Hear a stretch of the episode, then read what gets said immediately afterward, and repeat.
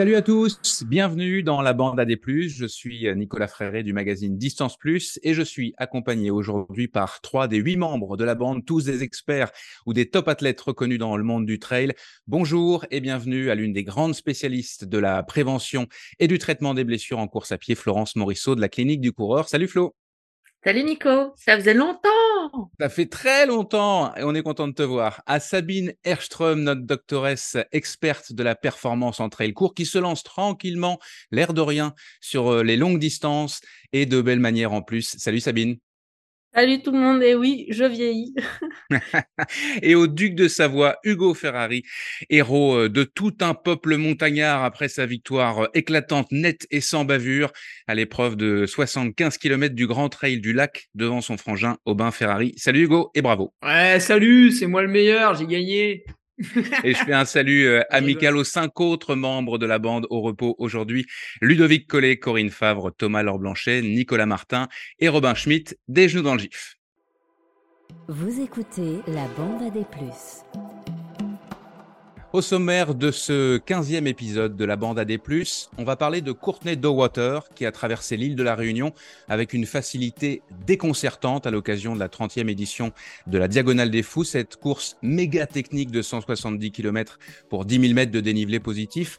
Victoire éclatante avec quatre heures trente d'avance sur la deuxième, la détentrice du record du G R vingt en Corse, Anne-Lise Rousset Séguret, et rendez-vous compte de la performance, presque onze heures d'avance sur Sylvaine Cusseau, qui est arrivée cinquième du classement féminin. Courtney a terminé au pied du podium, quatrième au scratch. C'est la première athlète féminine à réaliser le Grand Chelem, autrement dit à gagner les quatre mythiques cent miles que sont l'U T M B, la Hard Rock, la Western States et donc la Diagonale des Fous. Courtney est-elle une exception ou bien l'avant-garde du haut niveau de l'ultra-trail au féminin? On spéculera sur le sujet dans quelques instants, ce sera la question Näak. La saison de trail tire à sa fin, même s'il reste quelques épreuves à, à l'image de l'Ultra Trail Cape Town en Afrique du Sud et de la Saint-Élion en France, pour ne parler que des grands événements. Et donc, qui dit fin de saison dit coupure. La question Nolio de l'épisode est donc toute trouvée. Comment gère-t-on cette coupure? Est-ce qu'on arrête de courir? Est-ce qu'on se repose totalement? Etc, et cetera. Prenez des notes, Sabine, Florence et Hugo ont plein de conseils à vous donner. La fin de saison est aussi l'occasion de faire le bilan de l'année. Que vous ayez atteint ou pas vos objectifs, la question se pose. Et maintenant, on fait quoi? Faut-il se fixer dès à présent de nouveaux défis pour ne pas sombrer mentalement dans la peur du vide et la déprime saisonnière? Et quels sont les meilleurs conseils pour structurer la suite? Trois autres rubriques sont également au programme de la bande A D plus. Le vrai ou faux de la Clinique du Coureur. Il sera question des performances des sportives lors du cycle menstruel. On fera un arrêt à la station de trail du pays de Saint-Jean-de-Mont en Vendée. Et on finira par les traditionnels coups de cœur ou coups de pompe des membres de la bande A D plus.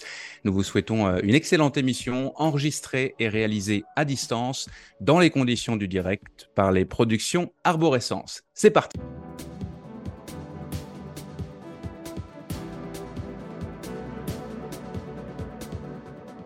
Je vous propose de commencer par un court tour de table pour prendre de vos nouvelles à tous les trois. Je commence avec Florence puisque, euh, on l'a souligné tout à l'heure, tu n'avais plus participé à la bande A D plus depuis euh, l'émission spéciale U T M B cet été, émission que je recommande chaudement à nos auditeurs en passant. Comment tu vas, Flo? La dernière fois que, qu'on s'est parlé, enfin en tout cas ici à l'antenne, euh, tu étais en fin de préparation pour l'Infernal des Vosges. Exactement, oui, j'étais en fin de préparation et je m'étais rarement sentie aussi zen et aussi... Euh... reposer avant d'entamer un ultra. Donc l'Infernal Trail des Vosges, c'est deux cents kilomètres et euh, et ben ça s'est pas passé comme je voulais dans le sens où euh, j'ai fait cent trente kilomètres et j'ai bâché. Je crois qu'il y a eu un week-end pourri dans tout l'été deux mille vingt-deux et c'était ce week-end-là. Et c'est vrai qu'à un moment, on est parti sous des trompes d'eau, on a pris l'eau pendant toute la première journée. Alors dans la journée, ça allait parce que quand le soleil sortait, on se réchauffait quand même. Et puis, dans la nuit, le brouillard est venu, on ne voyait plus rien. Et j'ai vraiment eu cette sensation de, bah, d'insécurité. J'étais très seule, tombais beaucoup.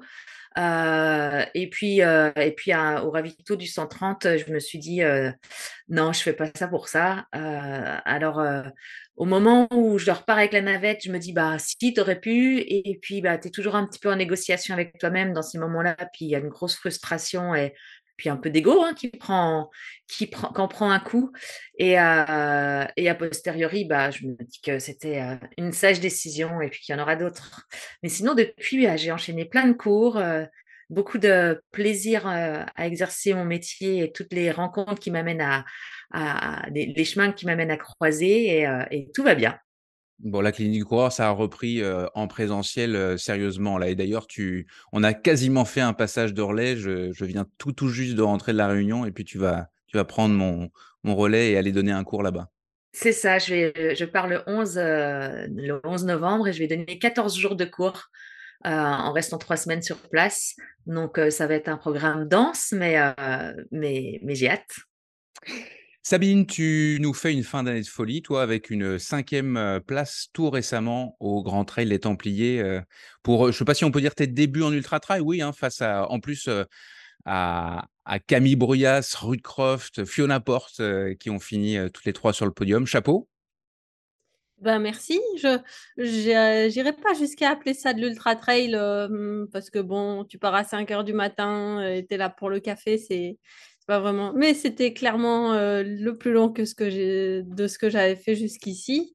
Et oui, je suis ravie de ma course. Euh, je me suis préoccupée que du chrono. En fait, euh, je me suis pas préoccupée des autres filles. Et c'était très reposant de se focuser comme ça juste sur moi pendant neuf heures avec... Euh, neuf heures pile en plus. Euh, neuf heures pile, ouais. J'avais fait sept heures pile à l'O C C euh, l'année dernière. Là, c'est neuf heures pile. Tu vois, j'aurais dû décider de mettre huit heures, j'aurais gagné, mais... et, euh, et ouais, je suis ravie de finir, la, de clôturer la saison là-dessus.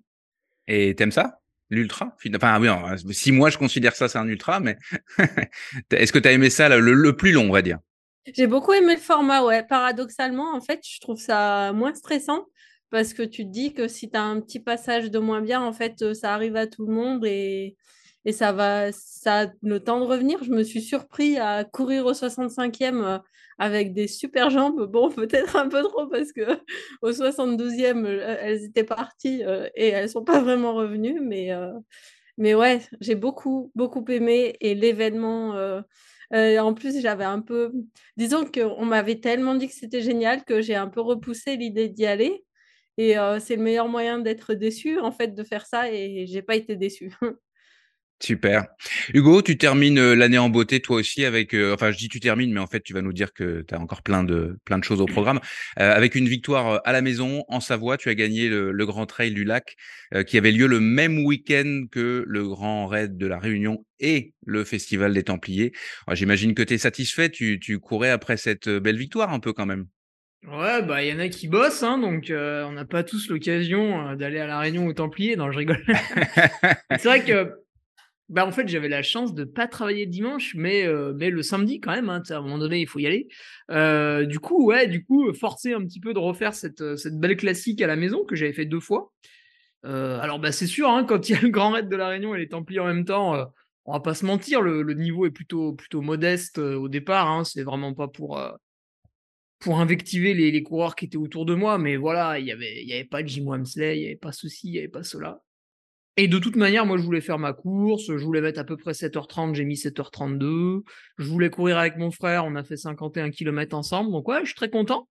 Euh, je, ouais, je, la forme était bonne. Tu sais, quand tu cours, tu, tu as tes sensations. Donc là, j'étais vraiment heureux d'avoir des bonnes sensations. Et, et non, effectivement, on, en reviendra, on y reviendra tout à l'heure, mais la saison n'est pas finie. Elle ne s'arrête jamais. Elle ne s'arrête jamais. Comme disait Rocky, ça ne s'arrête pas tant qu'il n'y a pas la cloche. Et c'est le trente et un décembre, la cloche, Nicolas. Et donc, il y aura, euh, il y aura des toutes petites courses et puis il y aura encore une grande ouais, course hivernale ouais. bientôt. Ouais. Et allez, je te donne, parce que tu parles de nos actualités, je te donne une petite exclue, là. Je, j'en ai à peine parlé.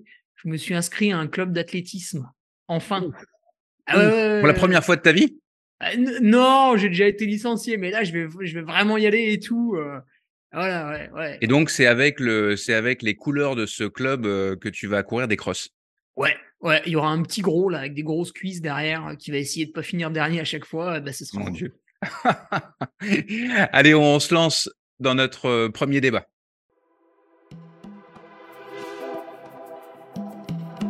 La question N A C. Courtney Dauwalter vient de réaliser un, un nouvel exploit en remportant la Diagonale des Fous deux mille vingt-deux après ses victoires au Mute, à Madère au printemps et à la Hard Rock au Colorado cet été. Alors, c'est pas tant euh, sa victoire qui est impressionnante que le fait qu'elle a joué aux avant-postes durant toute la course, alors qu'il y avait cette année une sacrée densité de top coureurs, notamment chez les hommes. Courtney a terminé quatrième au général en vingt-quatre heures trente-sept, derrière le français Beñat Marmissolle qui lui a mis vingt-trois heures quatorze, le suisse Jean-Philippe Tchoumi vingt-trois heures vingt et l'américain, grande surprise d'ailleurs de ce, de ce grand raid, Ben Dhiman vingt-quatre heures vingt. Courtney devance quand même Germain Grangier qui était le favori de plusieurs d'entre nous, euh, et Yannick Noël. La liste des abandons parmi les meilleurs est vertigineuse. Je pense euh, notamment aux anciens vainqueurs euh, Daniel Jung et Grégoire Kurmor. Je compte pas vraiment euh, Ludo Pommeret puisque il n'était pas dans la course pour pour la gagne, mais aussi euh, à David Hauss, Cédric Chavet, Sylvain Camus, Lambert Santelli, Nicolas Rivière, et cetera, et cetera. Bref, euh, Courtney a encore fait une course exceptionnelle et elle a une nouvelle fois performé et rivalisé d'égal à égal avec euh, les athlètes masculins. Avant d'entrer dans le débat, j'aimerais avoir euh, vos commentaires à vous sur ce nouveau coup d'éclat de de Courtney Dauwalter. Sabine, pour commencer. Euh, déjà, tu as vu dans tout ce que tu racontes là, tous les favoris qui abandonnent, il n'y avait pas de femmes. Exact. Elles sont solides. Les femmes n'abandonnent jamais. Sauf moi. Ah non, mais. Tout à fait vrai. Euh, et sinon, ouais, bah, là, elle nous a fait vibrer, hein, Courtney. Euh, quelle course, quoi. Et puis, elle est là. Euh, tu vois, c'est. Hum, tu vois qu'elle s'éclate, quoi. Elle est dans son élément. Euh, c'est dur, hein. C'est dur pour elle aussi. Hein. En plus, elle est tombée et tout, mais. Euh... Mais bon, elle est là pour que ce soit dur. Enfin, je sais pas, elle est hyper inspirante. En plus, euh, même à l'entraînement, tu vois, elle fait les choses à sa manière. Euh, elle s'habille à sa manière aussi. Enfin, elle est exceptionnelle. Flo, qu'est-ce que tu as pensé de, de la perf de Courtney ? Bah, ou de Courtney tout, tout court, d'ailleurs. Ouais, de Courtney tout court. C'est, comme dit Sabine, elle est d'une inspiration euh, redoutable, quoi. Elle est... Euh, Tu, tu vois, tu as Courtney et, et, et un peu les autres quand même. Et alors, euh, je me souviens lors d'un cours à Porquerolles où on était réunis euh, avec un certain nombre de la clinique du coureur, on a commencé à faire un petit peu des pronostics. Et euh, je me suis fait chambrer parce que je l'avais mis euh, gagnante, moi, de la, de gagnante la course. Au général, donc. Ouais. Et, ouais. Euh, et je me souviens de celle qui me dit « Non, mais franchement, tu connais rien au trail ou quoi ?» Mm. et, et je me dis bah, « bah, ça va arriver, quoi. Ça va vraiment arriver. » Elle a dix-sept minutes du podium. Euh, et, que, et ça ne se joue pas que sur l'abandon des uns et des autres. Alors, c'est sûr que dans une course, l'abandon de, de, de, de, de comment dirais-je, de, de, de, de coureurs susceptibles de jouer le podium bah, influence fortement euh, le, le podium final, mais quelque part, euh, tout le monde euh, prend la ligne de départ avec la même, euh, la même possibilité de gagner et, euh, et, et je suis assez persuadée que cette fille, un jour... Euh, Va, grand, va gagner une grande course malgré le, le niveau euh, masculin assez extraordinaire. Euh, première au scratch, oui, c'est clair.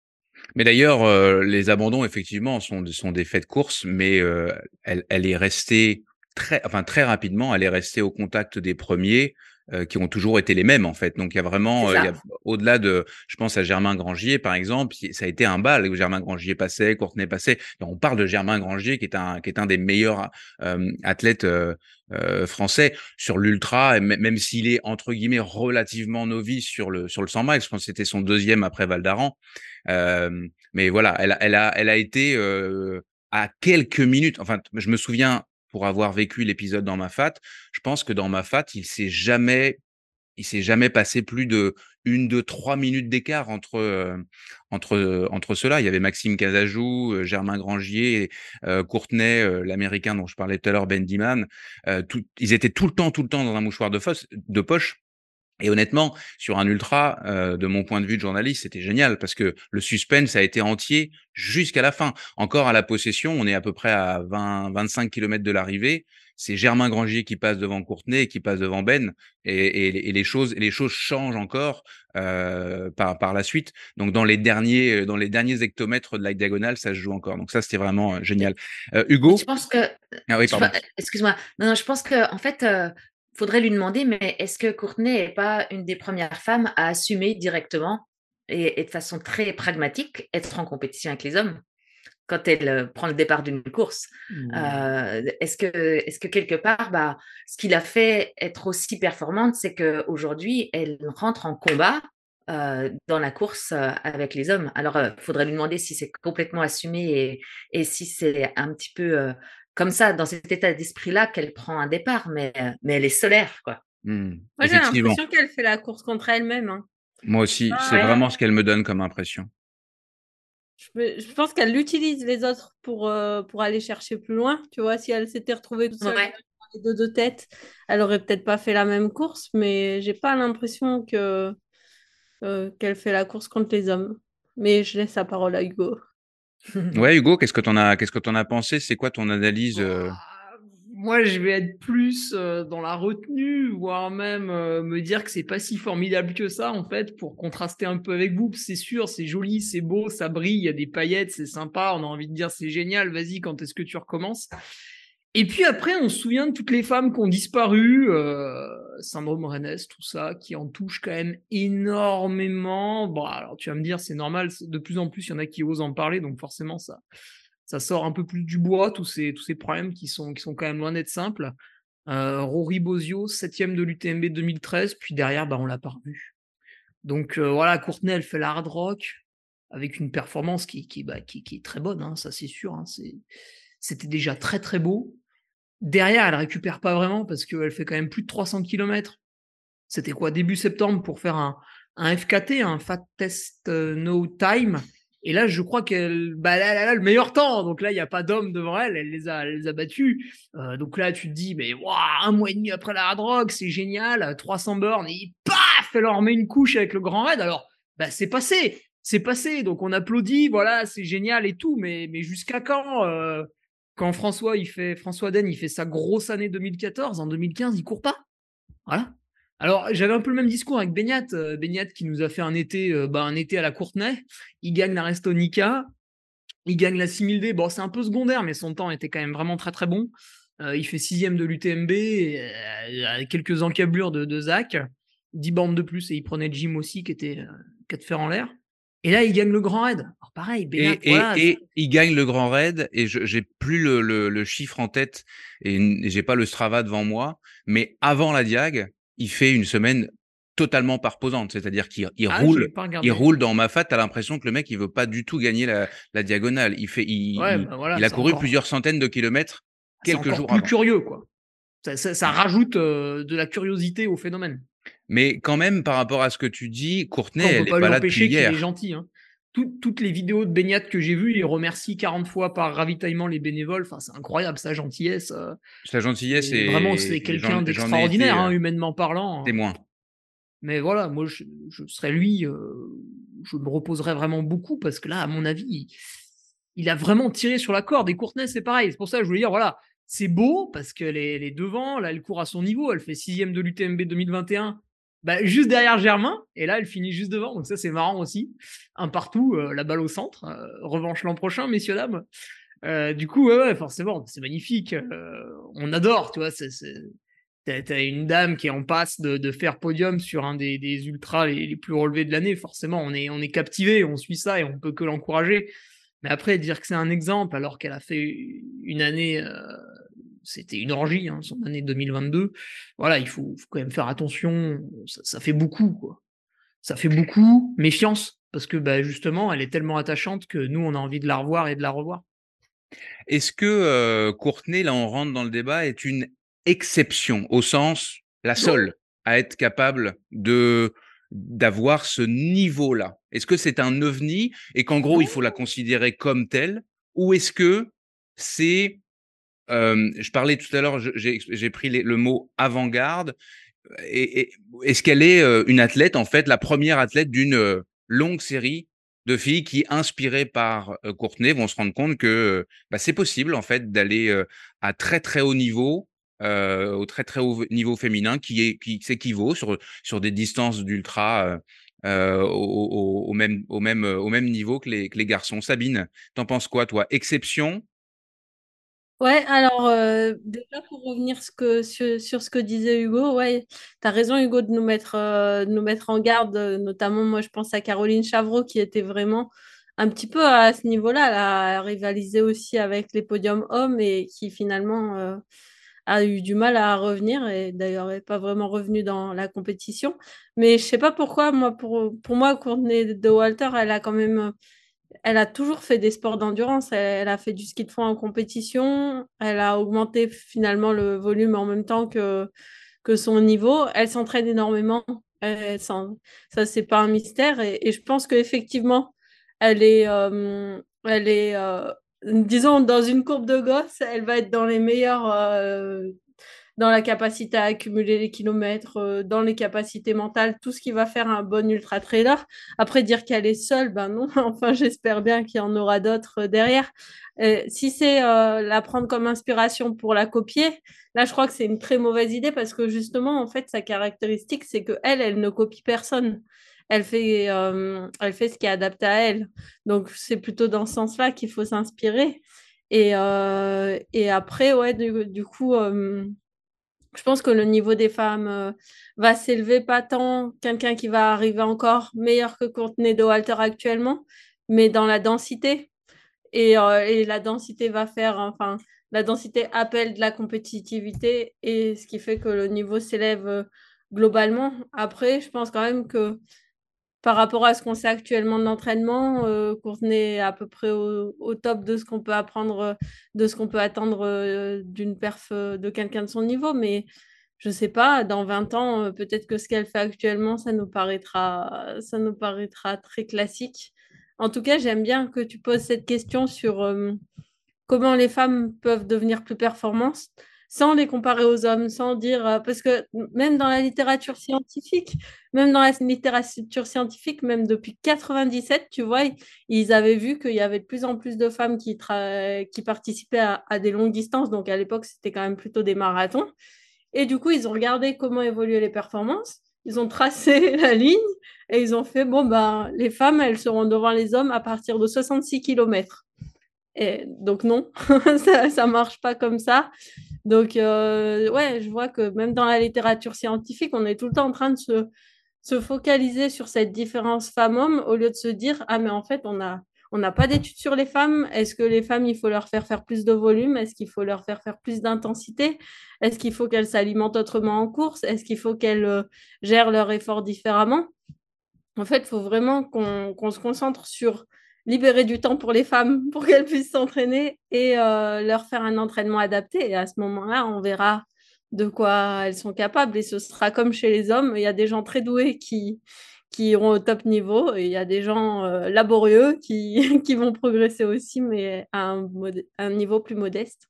Ce que tu veux dire, c'est que, alors, on, on est dans cette tendance de l'individualisation euh, euh, le plus possible de l'entraînement, mais tu veux dire que le genre pourrait être en soi un critère de, de, de, de, d'individualisation, encore de spécialisation de l'entraînement? C'est ça que tu dis? C'est-à-dire qu'on peut, il faut pas, il va peut-être demain y avoir des entraînements euh, euh, spécifiques pour les femmes et des entraînements spécifiques pour les hommes? Ouais, je pense que c'est important que tu dises que c'est demain parce que j'entends aussi beaucoup de gens qui cherchent à nous vendre des trucs sur les femmes. Pour l'instant, on n'a pas vraiment d'éléments concrets. Euh... Enfin, moi, les, les personnes que j'entraîne, je les entraîne par rapport à, à leur niveau de pratique, bien plus que par rapport à, à leur sexe. En fait, en, en recherche, on dit euh, sexe pour quand on s'intéresse au biologique et genre quand on s'intéresse au social. Et en sport, euh, c'est des catégories de sexe. Donc, je n'entraîne pas de personnes intersexes. J'ai de la chance, je sais tous. Qu'elle est... Et du coup, mais je pense qu'à terme, effectivement, euh, euh, notamment, moi j'ai quand même la, l'impression, mais j'ai pas de base pour, euh, pour confirmer ça, que les femmes que j'entraîne, elles résistent vachement à des charges d'entraînement élevées, enfin en termes de volume, et à, à partir du moment où elles mangent assez, effectivement, et que l'intensité va plus les fatiguer. Je ne sais pas si c'est une question de richesse en fibres lentes, en tout cas, moi, c'est mon, c'est mon hypothèse, mais ça reste une hypothèse, donc j'aimerais bien savoir si c'est vrai à, à une échelle plus large ou pas. Flo, Flo qu'est-ce que tu en penses, toi? euh, genre, je repose un peu la même question. Tu peux aussi rebondir sur ce qu'a, sur ce qu'a pu dire euh, Sabine. Exception? Est-ce que Courtney est une exception? Ou est-ce que c'est une, allez, une base de travail, euh, euh, Moi, un, pense... un, une étude de cas qui peut, qui peut avoir un, des effets sur l'avenir, sur, le, sur les, les, les athlètes féminines euh, futures? Moi, je pense que c'est une exception dans le sens où elle a parfaitement compris ce qui était bon pour elle-même. Euh, je pense qu'elle est dans la maîtrise de euh, l'entraînement qui, qui est bon pour elle. Euh, et puis, pour cause, euh, on, enfin, de mémoire, on ne l'a pas vue beaucoup blessée. Et finalement, bah, un athlète qui performe, avant tout, c'est un athlète qui ne se blesse pas. Donc, ça veut dire que dans son mode… En fait, elle a trouvé son mode d'emploi. Et les gens qui l'accompagnent autour d'elle ont trouvé son mode d'emploi. Mais euh, c'est en ça qu'elle est… qu'elle est une exception. Mais du coup, bah, son mode d'emploi ne va pas aller à une, sa voisine ou à une autre jeune, une, une jeune fille plus, euh, qui, qui, qui serait un petit peu plus en devenir et qui voudrait appliquer une recette pour euh, devenir une, une, autre, euh, une autre athlète d'excellent niveau.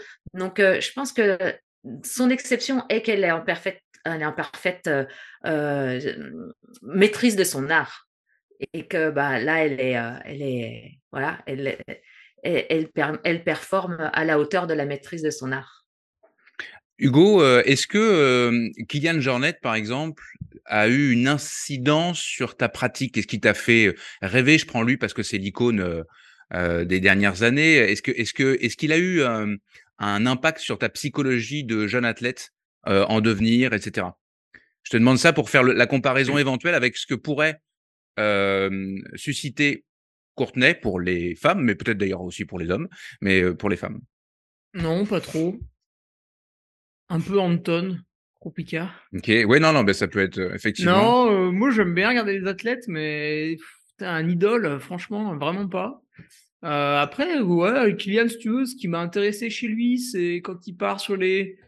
Tu vois, c'était le premier à faire l'U T M B avec un porte-gourde parce qu'il avait mis sa veste, il avait fait un nœud avec autour de la taille, tout ça. Voilà, il a montré qu'on pouvait y aller avec des trucs un peu légers et tout.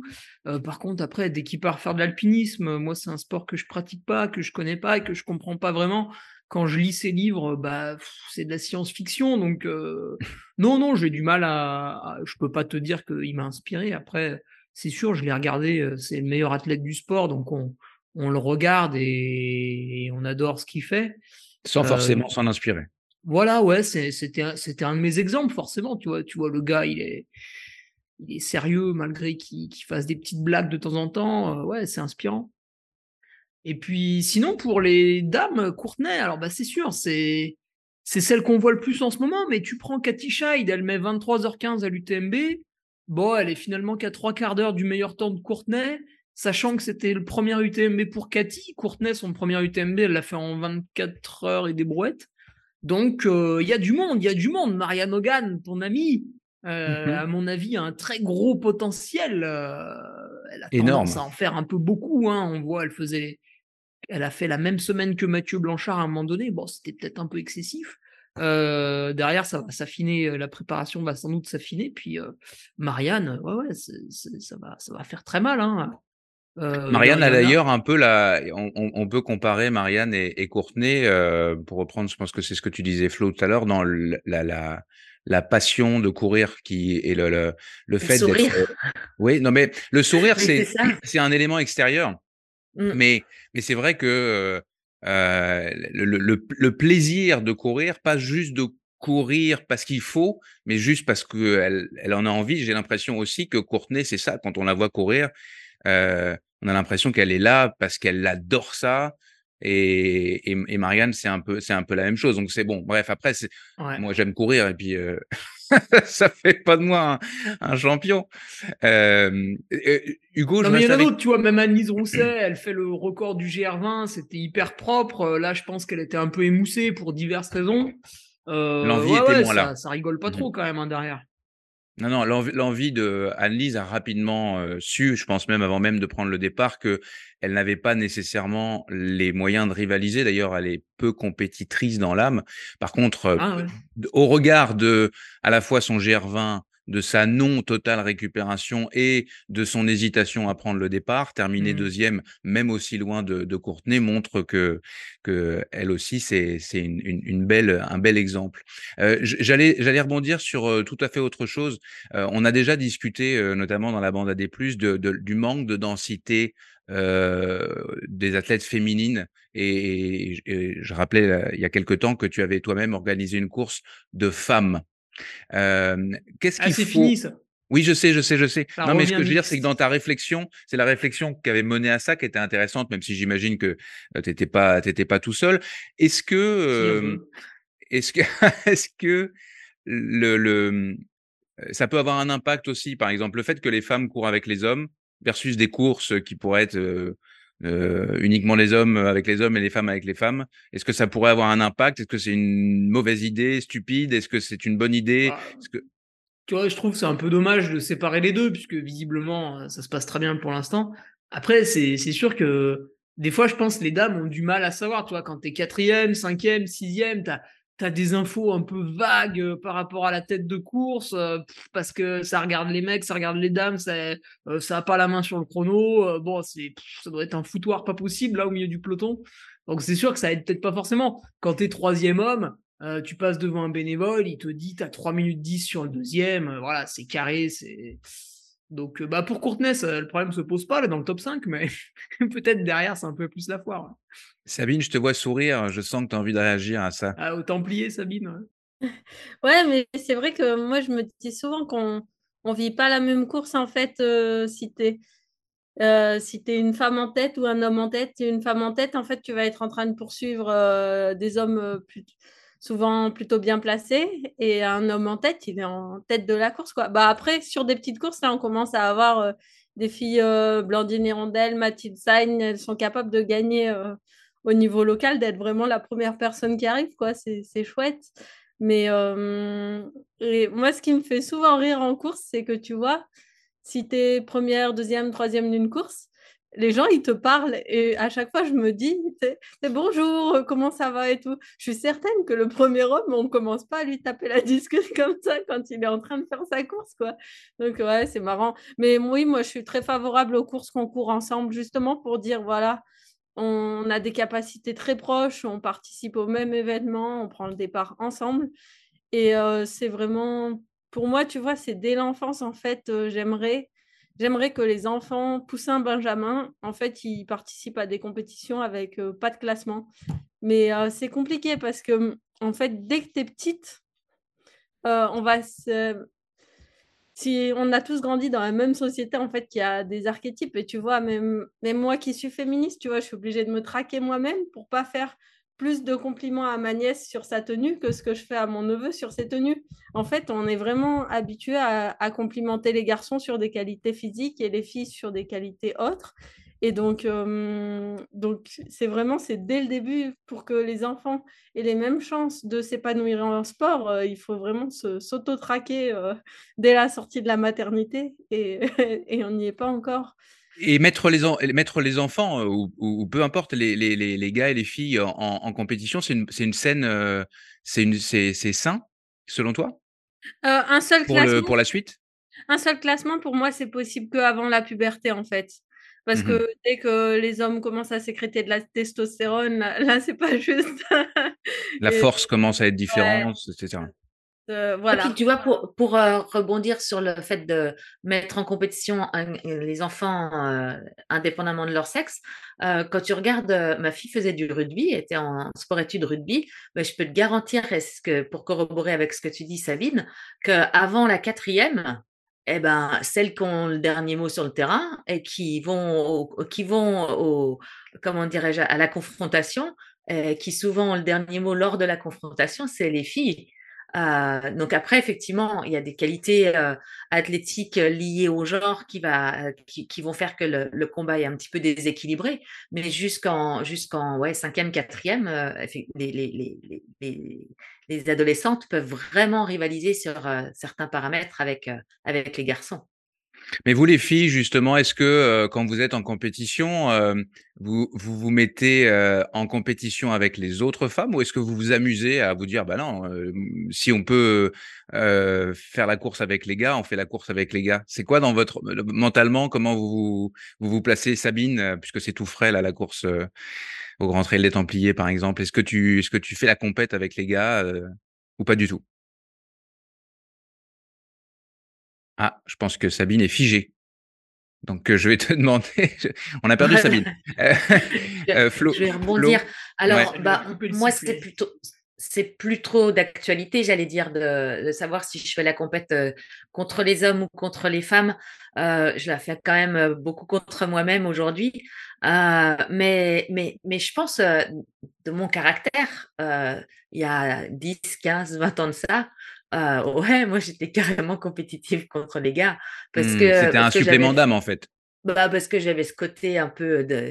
De, de, de défiance, tu vois, puis euh, ouais, j'étais un, un petit peu compète à cette époque-là, et pour avoir fait d'autres sports et notamment le judo, du judo, bah, c'est aussi, euh, c'est, bah, voilà, tu, tu combats avec les hommes, tu combats avec les femmes, à l'entraînement, c'est sûr qu'en compétition, t'es que contre les femmes, mais à l'entraînement, t'as des sparring partners qui sont hommes, ah, quand tu mets une tôle à un homme, t'es quand même vachement content, quoi.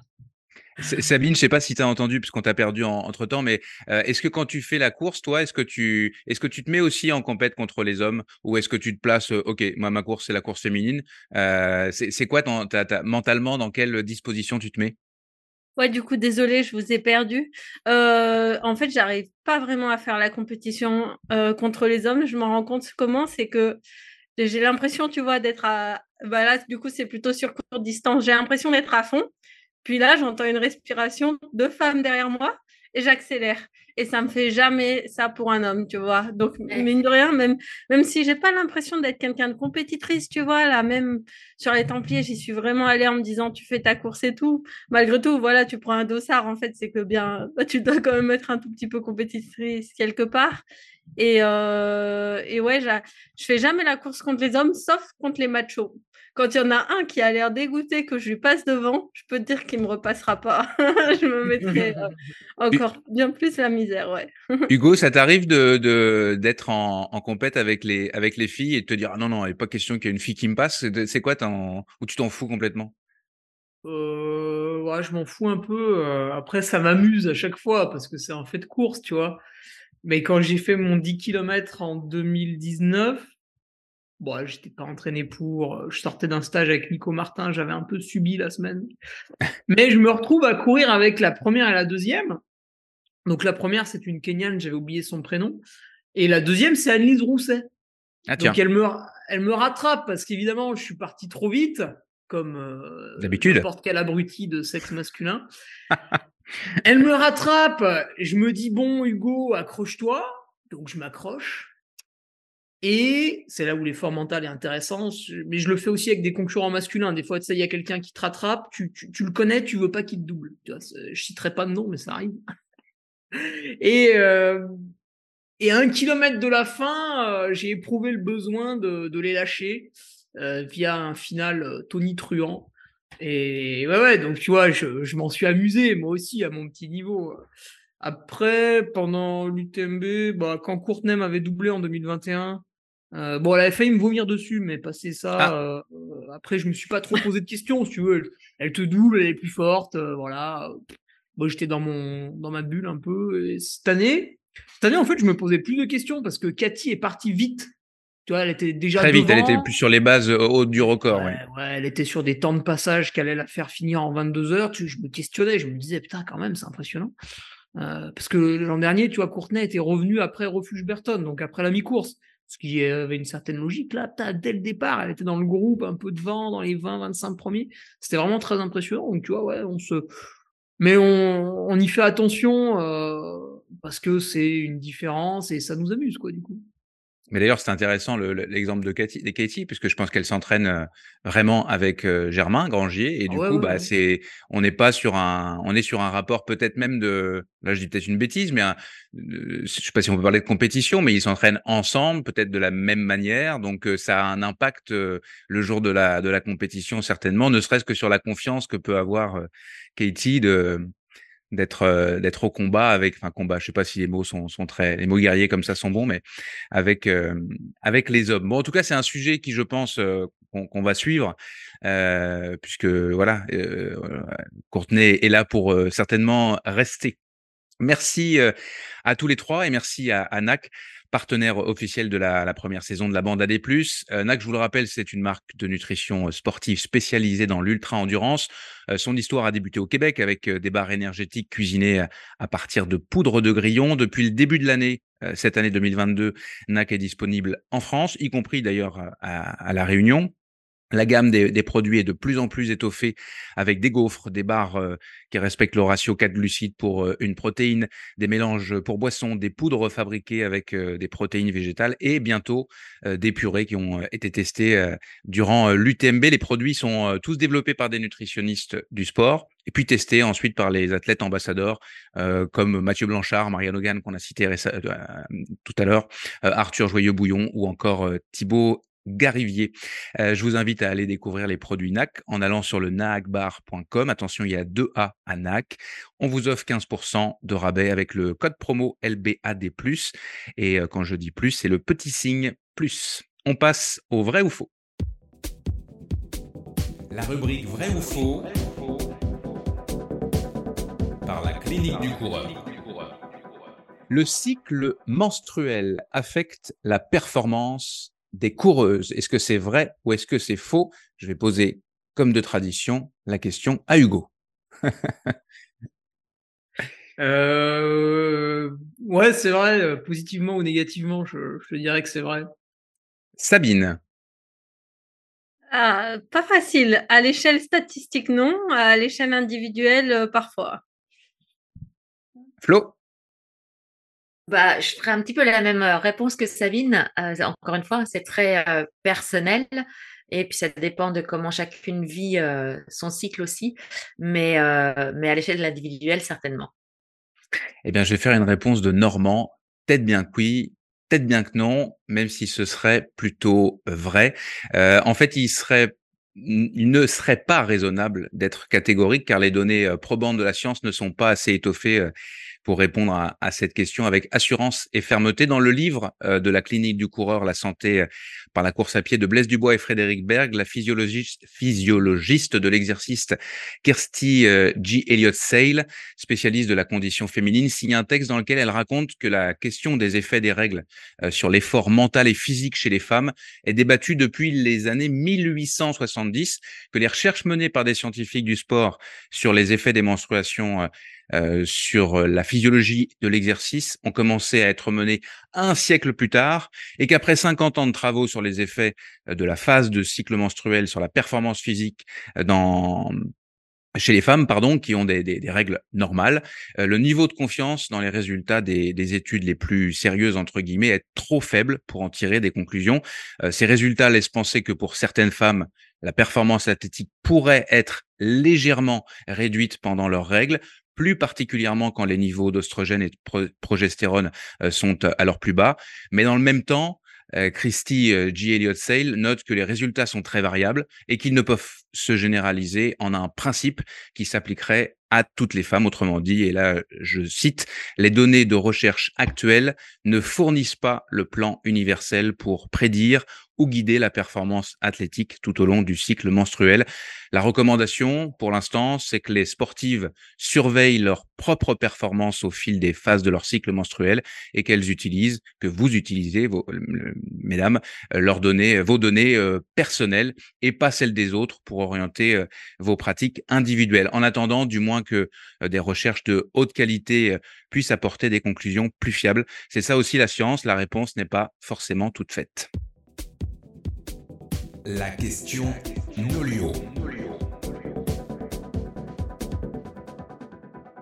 La saison de trail tire à sa fin, même si, je le disais tout à l'heure, il y a encore pas mal de compétitions, des petites compétitions un petit peu partout euh, jusqu'à la, jusqu'à la fin de l'année. Je, je citais notamment euh, des courses internationales comme l'Ultra Trail Cape Town ou euh, très traditionnelle euh, la, la Saint-Élion euh, par exemple, mais on est quand même euh, vers cette fin de la saison. Et qui dit fin de la saison dit coupure. Alors, pour qu'on se comprenne tous bien, est-ce qu'on peut d'abord définir ensemble ce que c'est que la coupure. Euh, Sabine, allez. Ah ouais, question piège là.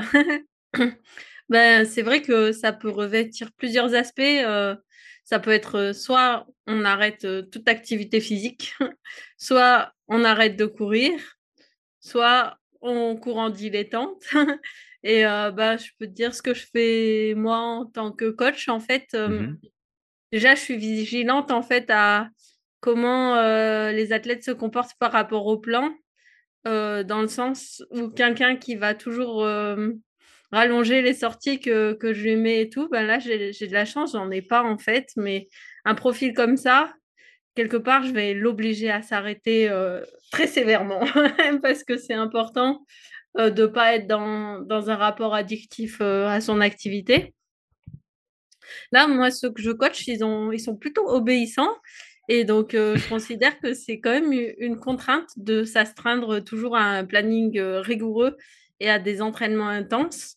Et donc, mes consignes, en fait, après les courses objectifs, c'est donc euh, la durée va varier un peu selon euh, l'intensité qui a été mise pendant... pendant la prépa, de quand est-ce que la prochaine compétition est et surtout euh, la durée de la course. Euh, donc, c'est une période, en fait, où moi, sur Nolio, je sélectionne la période. J'écris coupure et là, euh, j'écris, en fait, qu'il faut qu'il y ait zéro contrainte.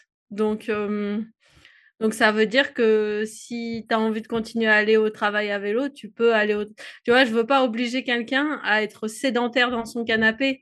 Parce qu'un humain peut, peut bouger. Par contre, il faut faire rien de fatigant, rien d'intense. Euh, pas de course à pied. Par contre, euh, pendant, quand même, pendant une semaine, ce serait des sports autres. Donc, euh, rando, vélo, euh, natation, mais pas de course à pied pour éviter euh, les chocs. Et, euh, et surtout, pas de contraintes. C'est-à-dire, euh, si tu n'as pas envie, en fait, euh, si au bout de dix minutes, tu es parti de chez toi et tu as déjà envie de rentrer, ben, tu rentres.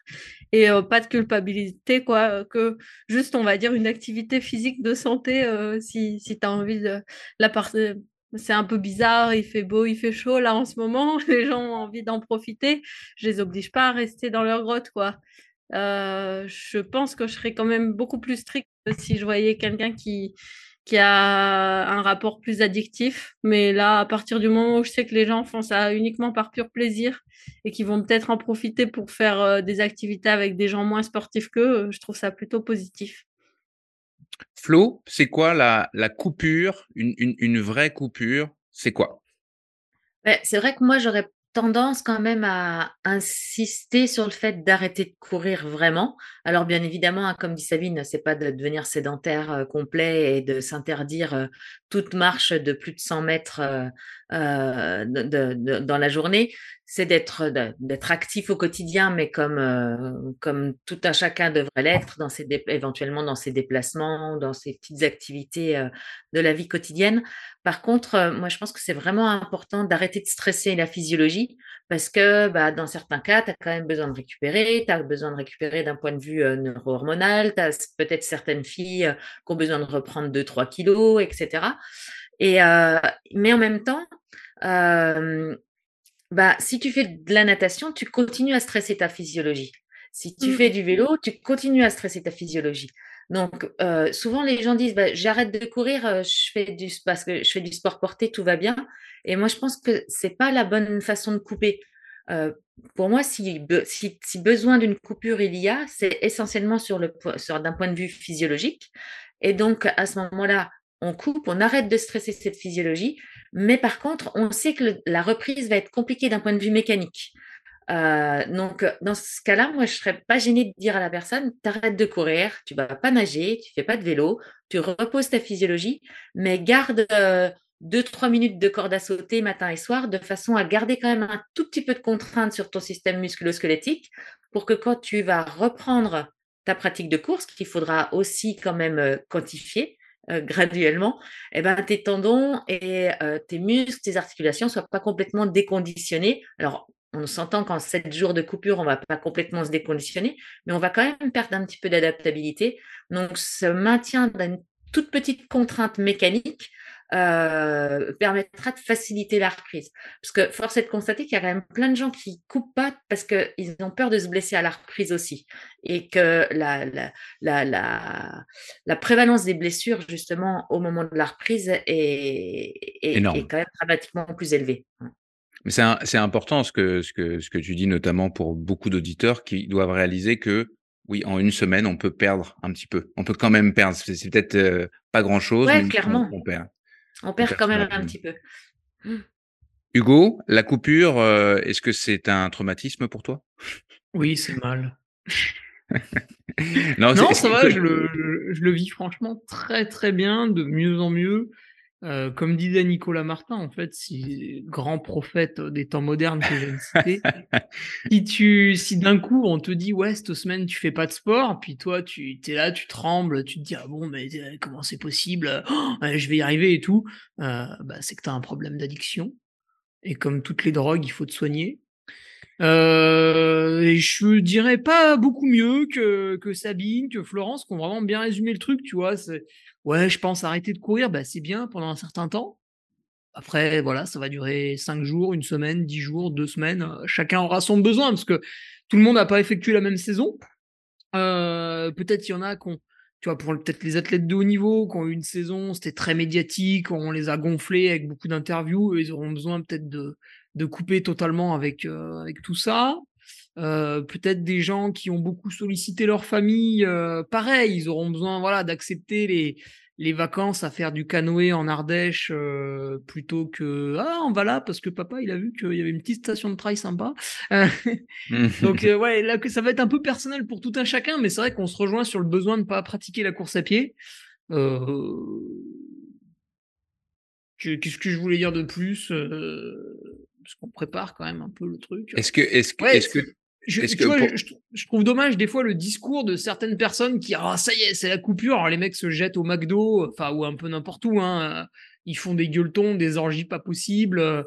Je trouve ça un peu dommage parce que ça veut dire que finalement ils ont ressenti un manque pendant l'année. Et quand on ressent le manque d'aller manger de la junk food, je trouve ça assez bizarre quand même comme comme attitude, euh, assez particulier.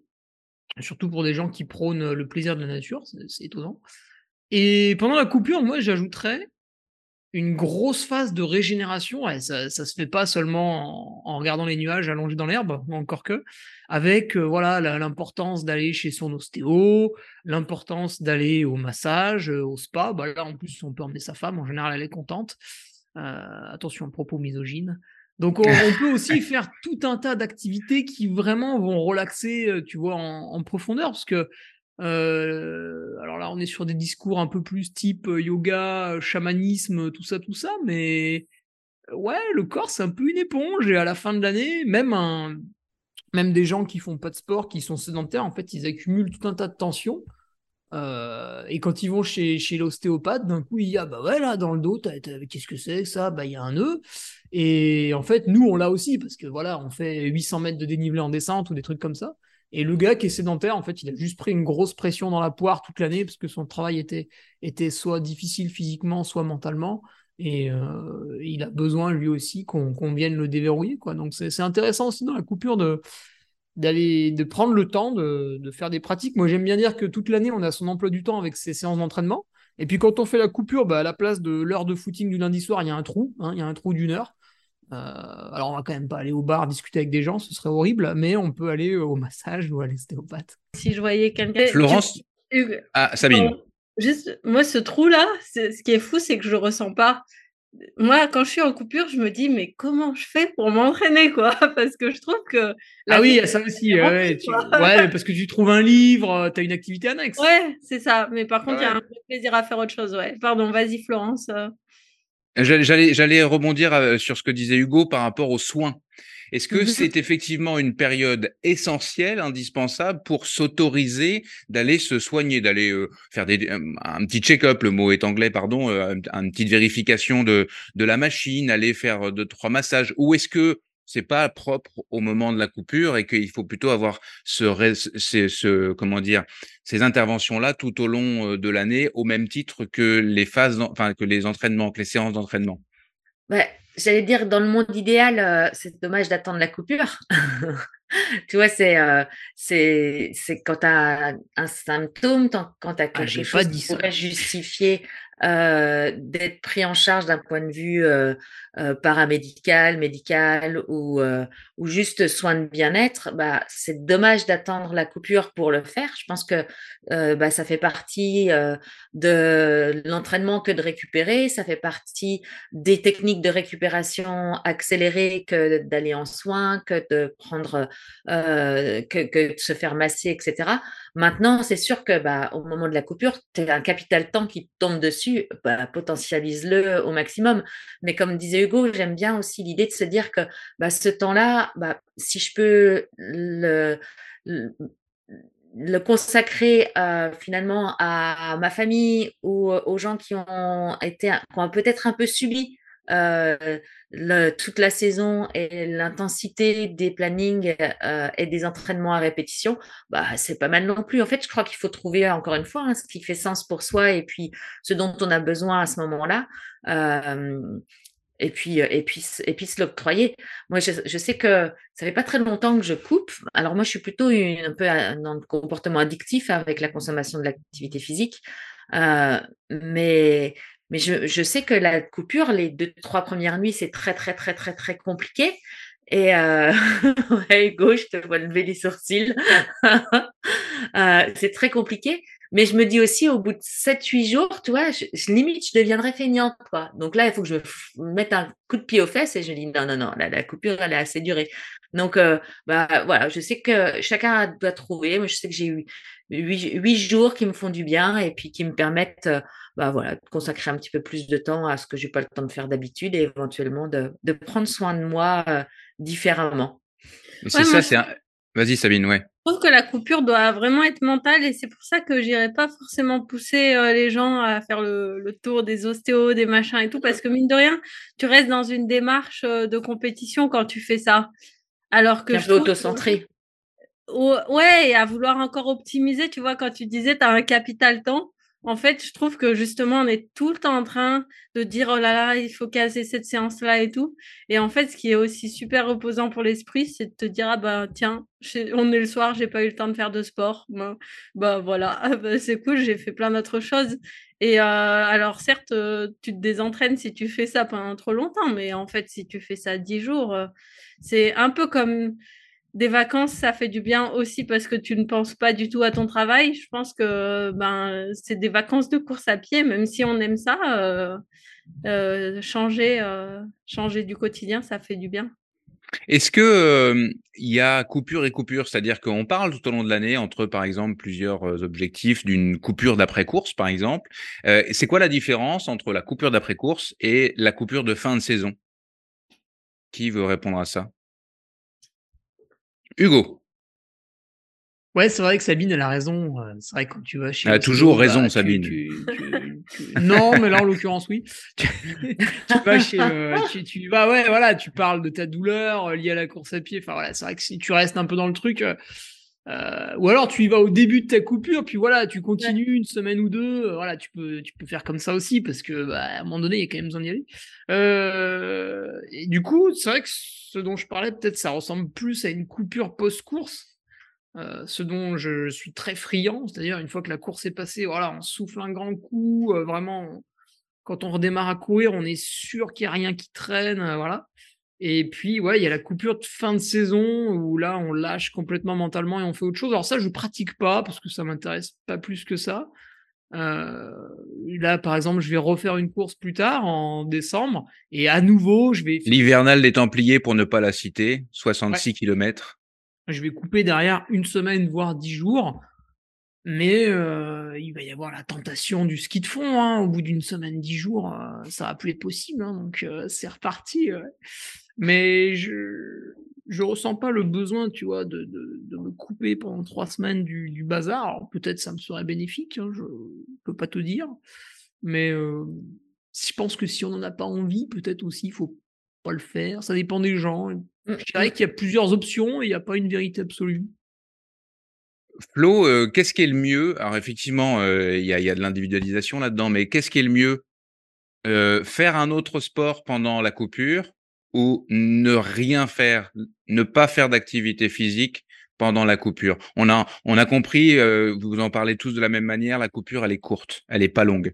Ouais, Et, ouais, ouais. C'est, c'est vrai que quand Hugo parle de trois semaines sans rien faire, non, je pense que très clairement, trois semaines, ce serait trop long, ou alors c'est parce que tu as tellement entamé dans ton capital euh, physiologique que là, tu as vraiment besoin, soit tu es trop borderline sur entraînement, donc là, tu as vraiment besoin de faire redescendre les curseurs parce que tu joues trop avec la crête qui est ultra, ultra fine et qui peut vraiment te faire basculer en, en syndrome de surentraînement. Donc là, peut-être qu'un arrêt un petit peu plus conséquent pourrait avoir du sens, mais... Euh, moi, je trouve qu'arrêter dix jours, et comme dit Sabine, arrêter dix jours et arrêter de penser à la course à pied, euh, c'est un, important, euh, c'est, re, c'est régénérant.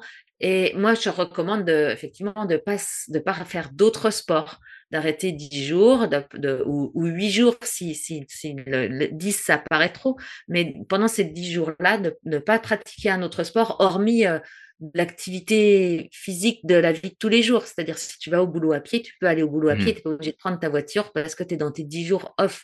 Mais dans ce cas-là, la coupure cultiver, est une pause. Voilà, de ne pas cultiver euh, une, une pratique de, de sport d'endurance qui là va encore nécessiter de la mise en place et, la, et la, la, la, ouais, la, la, la, le, du stress physiologique finalement. Sabine, qu'est-ce que tu dis euh, ou, quel, ou est-ce que tu intègres euh, tes, tes athlètes qui après, après la coupure, pardon, après la coupure, il faut repartir. Est-ce que tu repars comme en quarante ou est-ce que euh, les, les, nos auditeurs notamment doivent comprendre que il y a une phase de réadaptation nécessaire. C'est pas parce qu'on s'est reposé qu'on est en pleine forme et, pour, et qu'on peut repartir sur des séances identiques. Qu'est-ce que tu leur dis toi ? Ah oui, ça évidemment, hein. ça, ça c'est, c'est c'est clair et c'est clair et net. Après, clairement, ils n'ont pas tous les mêmes coupures, hein, parce que déjà ça dépend beaucoup de s'ils sont dans des endroits où géographiquement ils vont skier, où finalement il y a presque deux saisons, ou euh, des endroits qui là j'en ai qui vont passer aussi sur la route euh, pendant pendant l'hiver. Donc euh, je pense que dans ma démarche, je suis quand même plus proche de ce que fait Hugo, euh, d'avoir un vrai temps de pause après euh, chacun des trois objectifs de saison, en gros. Et donc, bien sûr, après ce temps de pause, une reprise avec un travail d'une qualité qui est assez éloignée de, de la course qui sera la suivante et euh, pour, se di- pour se diriger ensuite vers les, le travail plus spécifique. Mais... Euh... Du coup, c'était quoi la question ? Oui, il faut reprendre hyper progressivement, ça c'est sûr. Hein, des, des blessures euh, post-coupure, euh, moi j'en ai déjà vécu, ça, ça existe. Donc, euh, ouais, il faut être prudent. Et il faut être prudent, ouais, du coup, pour les skieurs aussi. Euh, tu sors de l'hiver en pleine forme avec euh, des structures qui ne sont pas du tout adaptées à la course à pied. Et là, il faut être méfiant parce que tu ne peux pas courir autant que ce que tu es en forme euh, physiologiquement. Notamment pour les, les skieurs alpis euh, qui euh, ont l'impression qu'ils ont des jambes de feu et qui passent en trail et là, euh, ça fait mal. Ouais, les skis de fond, pareil. Hein. Mmh.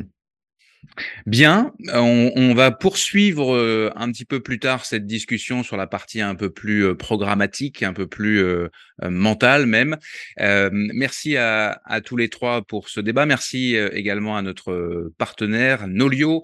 Euh, Nolio, c'est une super plateforme d'entraînement euh, en ligne. Si vous êtes coach comme Sabine, vous pouvez gérer vos athlètes sur Nolio. Et si vous êtes un sportif à la recherche d'un entraîneur, vous êtes au bon endroit. Vous pouvez aussi dorénavant acheter un plan d'entraînement spécifique. Par exemple, si vous voulez préparer un dix kilomètres route, un maratrail, un trail de quatre-vingts ou de cent soixante kilomètres, ou tout simplement si vous voulez travailler spécifiquement les montées, les descentes, et cetera.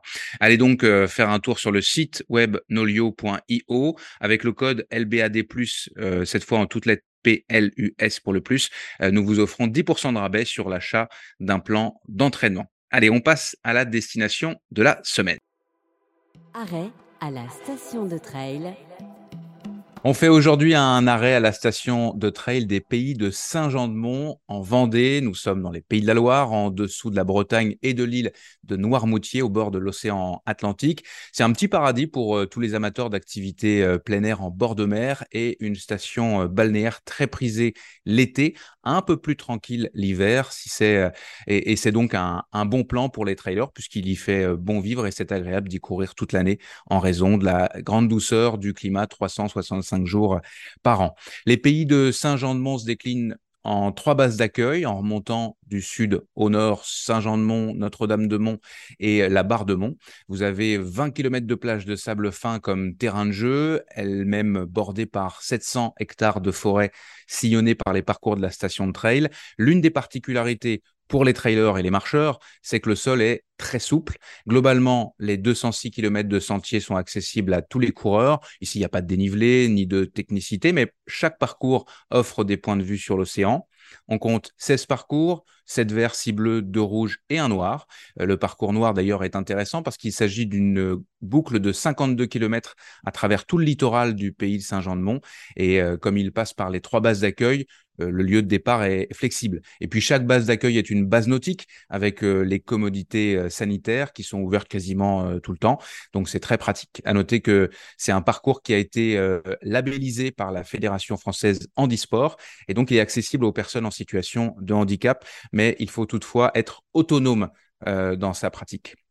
J'ai appris en préparant cette chronique que mon camarade Julien Gontard, qui est photographe et vidéaste, en plus d'être coureur, avait testé la, la station de trail en long, en large et en travers. Alors, je l'ai appelé pour qu'il nous partage ce qu'il en a retenu. Je vous laisse écouter notre court entretien.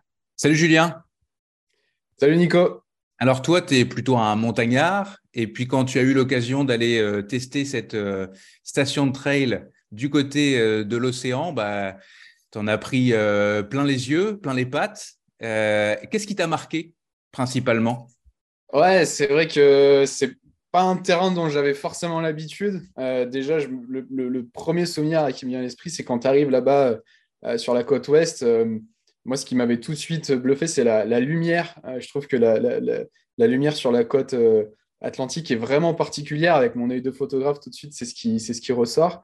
Euh, et puis, je, me, je, je venais un peu... Euh, en me disant, euh, bon, euh, bah, la côte, c'est sympa, mais c'est plat. Euh, bon, euh, voilà, avec un peu des a priori. Et je me suis dit, on va découvrir, on va voir un petit peu ce que, ce que ça dit. Et en fait, euh, bah, je ne me suis pas du tout ennuyé. C'est, euh, c'est un terrain qui est vraiment euh, hyper varié. Il euh, y a des côtes même assez euh, répétées, ce qui, ce qui amène un petit côté euh, euh, voilà, tra- travail de côte, un peu cardio, un peu d'intensité. Euh, et vraiment, je me souviens de m'être arrêté, d'avoir pris une photo...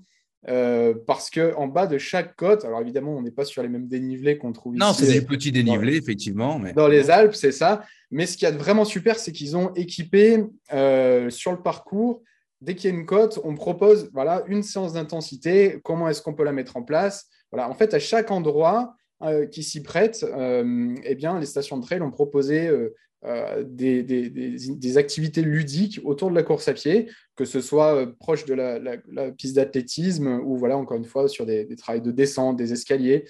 Euh, et en fait, on utilise très, très bien le relief pour que, ben, même si on n'est effectivement pas au pied d'un kilomètre vertical, euh, on puisse vraiment optimiser son entraînement sur place et prendre du plaisir. Je noterai quand même particulièrement euh, la douceur et, et le plaisir de courir ce, ce, sur ce sol sableux, Euh, clairsemé d'épines de pin. Ça vraiment pour euh, tous ceux qui ne connaissent pas encore, je les invite à les découvrir parce que c'est, c'est vraiment fabuleux. Euh, on a l'impression de se laisser courir sur un, un petit nuage et puis donc on traverse comme ça les, les, les forêts de pins euh, tout au long de la côte jusqu'à déboucher suivant les, les parcours euh, à la plage. Et je me souviens d'avoir terminé notre parcours sur un, un petit euh, carbet de, d'artisans ostréiculteurs. On a pu déguster un plateau de fruits de mer. Euh, voilà, c'était euh, une fin en apothéose de ce, de, de, de, de ce petit parcours de trail. Donc, euh, vraiment un très bon souvenir. Qu'est-ce que tu as le, le plus aimé en tant que trailer, là, pas en tant que photographe? Ouais, euh, j'ai beaucoup aimé l'accueil euh, sur place.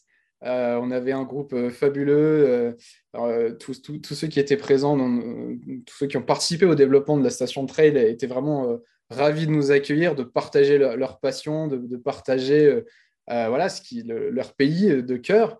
Euh, et puis, euh, je noterai aussi également le, euh, le, le, le tout que forme la station de trail, parce que effectivement, ce n'est pas juste un parcours où on va se dire bon, bah là, c'est balisé, il y a l'application en plus, hein, dont tu as déjà parlé, qui, qui nous guide au fur et à mesure de notre sortie, ce qui est super quand on ne connaît pas. Mais c'est vraiment cette harmonie entre les activités proposées tout au long du parcours, euh, les douches disponibles au départ euh, du, de, des différents parcours, la, les boutiques. Il y a une boutique également euh, qui se situe à, à Saint-Jean-de-Mont, et la proximité avec euh, également les centres balnéaires. Nous, on a eu la chance de terminer en apothéose avec euh, une petite session dans un, dans un centre balnéaire avec euh, cryothérapie corps entier. Donc euh, voilà, c'est vraiment une harmonie du bien-être autour du sportif. Euh, les gens sont sympas, la lumière est belle, l'environnement est chouette. Donc euh, voilà, même si on a des a priori euh, au départ, il ne faut, faut pas hésiter à les découvrir parce que c'est une belle surprise. Donc tu le conseilles un peu à tous les profils de coureurs? Oui, tout à fait. Euh, vraiment, je pense que euh, faut...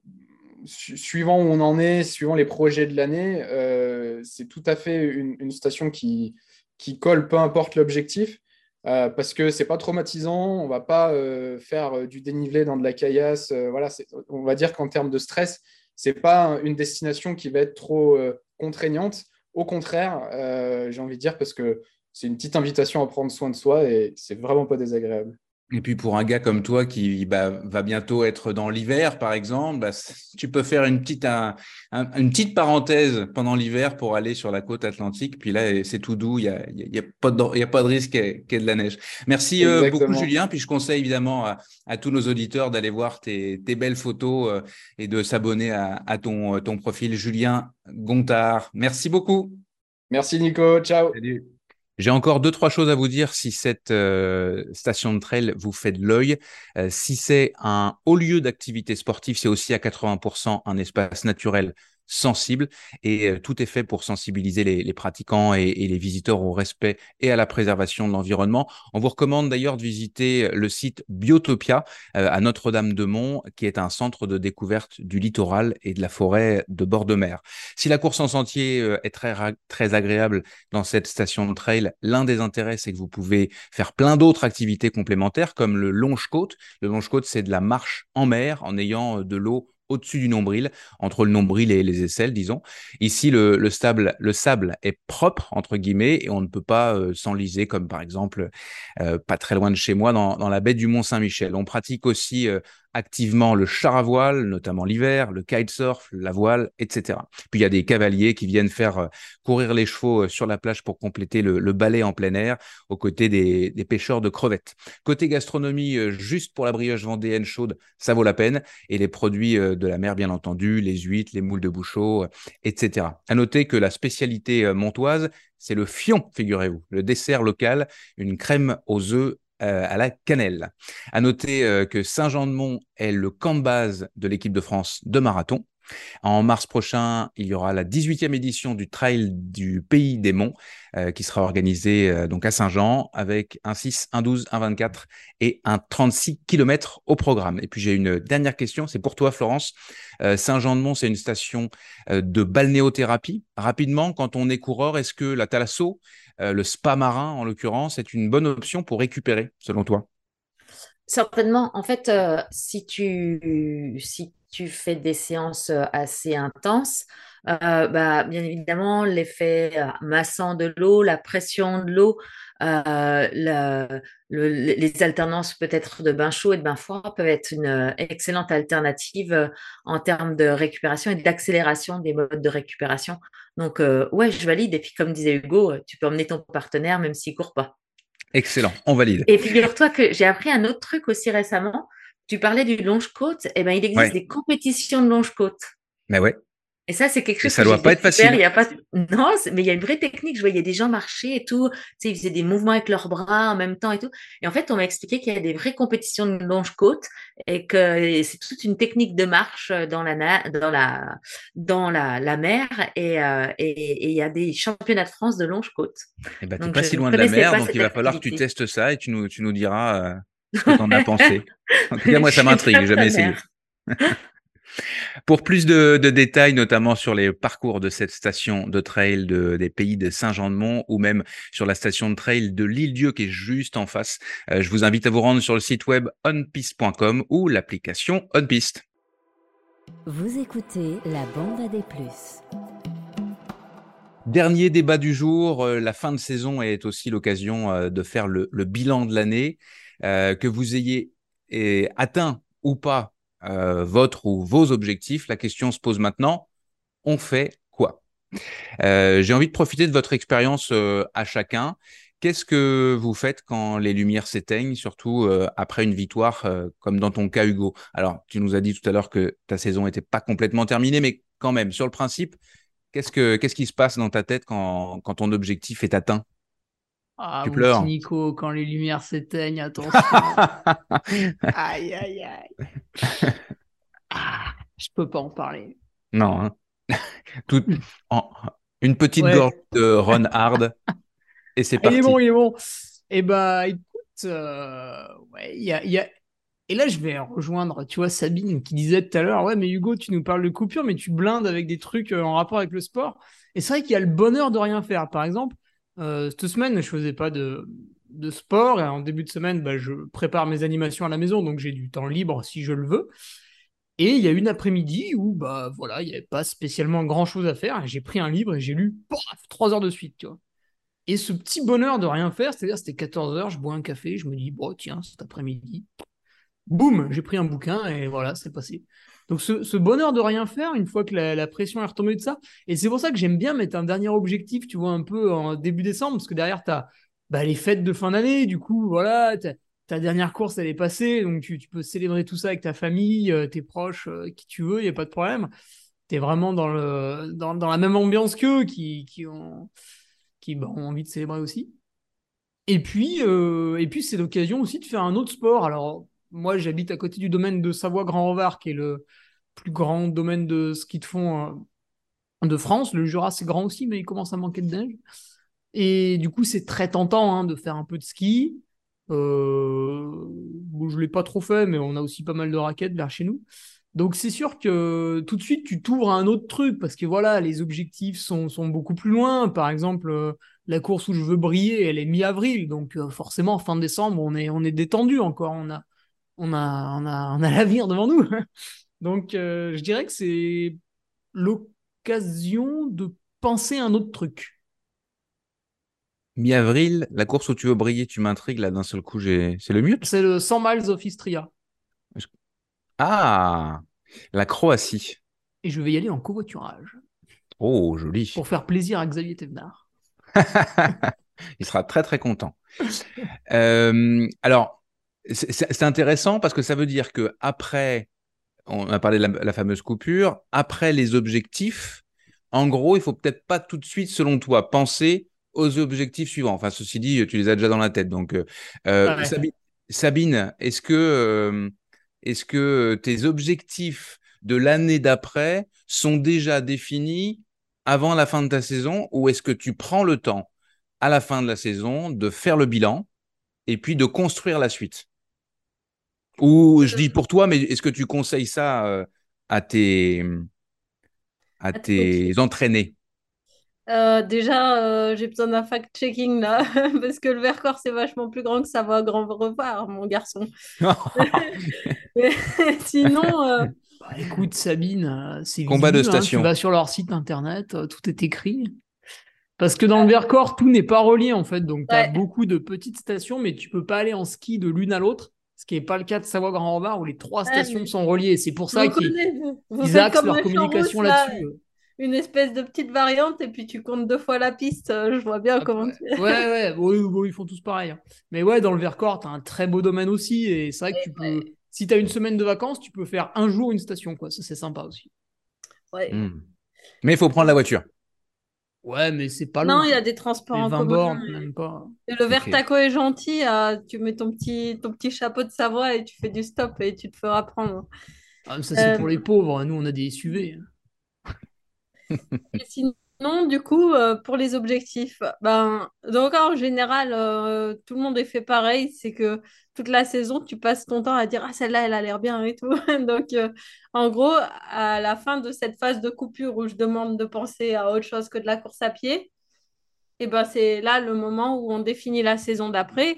Et du coup, on peut voir euh, combien de temps il y a euh, avant chaque événement pour, pour définir des cycles. S'il y a besoin aussi de faire des choix, s'il y a des choses qui ne sont pas cohérentes. Et il y a, il y en a certains qui ont déjà tout le cadre dans la tête, et puis il y en a d'autres, euh, c'est un peu plus euh, varié, où des fois il faut un peu étaler sur deux ans ce qui est dans la tête pour un an. Mais, euh, mais ouais, du coup, c'est à la fin de cette phase de coupure. Et, et, euh, et après, commencer la saison en ayant en tête euh, les courses objectifs, c'est important. Euh, Euh, quitte à... Alors, la, la, course objectif, la course objectif, c'est, mettons, la saison deux mille vingt-trois, c'est la course, celle où on a envie d'être au sommet de notre forme, c'est ça? Alors, la course, euh, je n'interdis pas, mais je trouve ça quand même très stressant. J'aime mieux qu'il y en ait deux ou trois quand même. Mais c'est celle, voilà, c'est celle où on va viser d'être en forme, de performer. C'est celle aussi derrière laquelle il y aura une petite coupure dont on a parlé avant de partir sur un cycle d'après. Il faut que ce soit une euh, qui fait rêver, quoi, un peu qui fait vibrer, euh, où tu as envie de passer de, du temps à t'entraîner pour ça. Et après, il y a d'autres courses entre-temps po- possibles. Mais là, c'est des courses de préparation où on n'essaye pas d'être euh, au top de la forme euh, à ce moment-là. Après, des fois, avec le peu de stress, tu vois, il se trouve que les courses de préparation, il y a des super perfs, mais... C'est, c'est énigmatique parce que ce n'est pas le but. Si on prend ton cas personnel, qu'est-ce qui se passe là? Tu viens de terminer euh, au moment où on s'enregistre, c'était il y a quelques jours. T'as, t'as, tu termines ta saison en beauté avec, euh, au Festival des Templiers. Comment euh, est-ce que est-ce que tu es dans une phase de coupure et de non-réflexion pour la suite, ou tu sais déjà les grandes lignes de, de ta saison deux mille vingt-trois? Bah, tu vois, je suis typiquement dans ce moment où je sais qu'il y a des courses qui me font envie.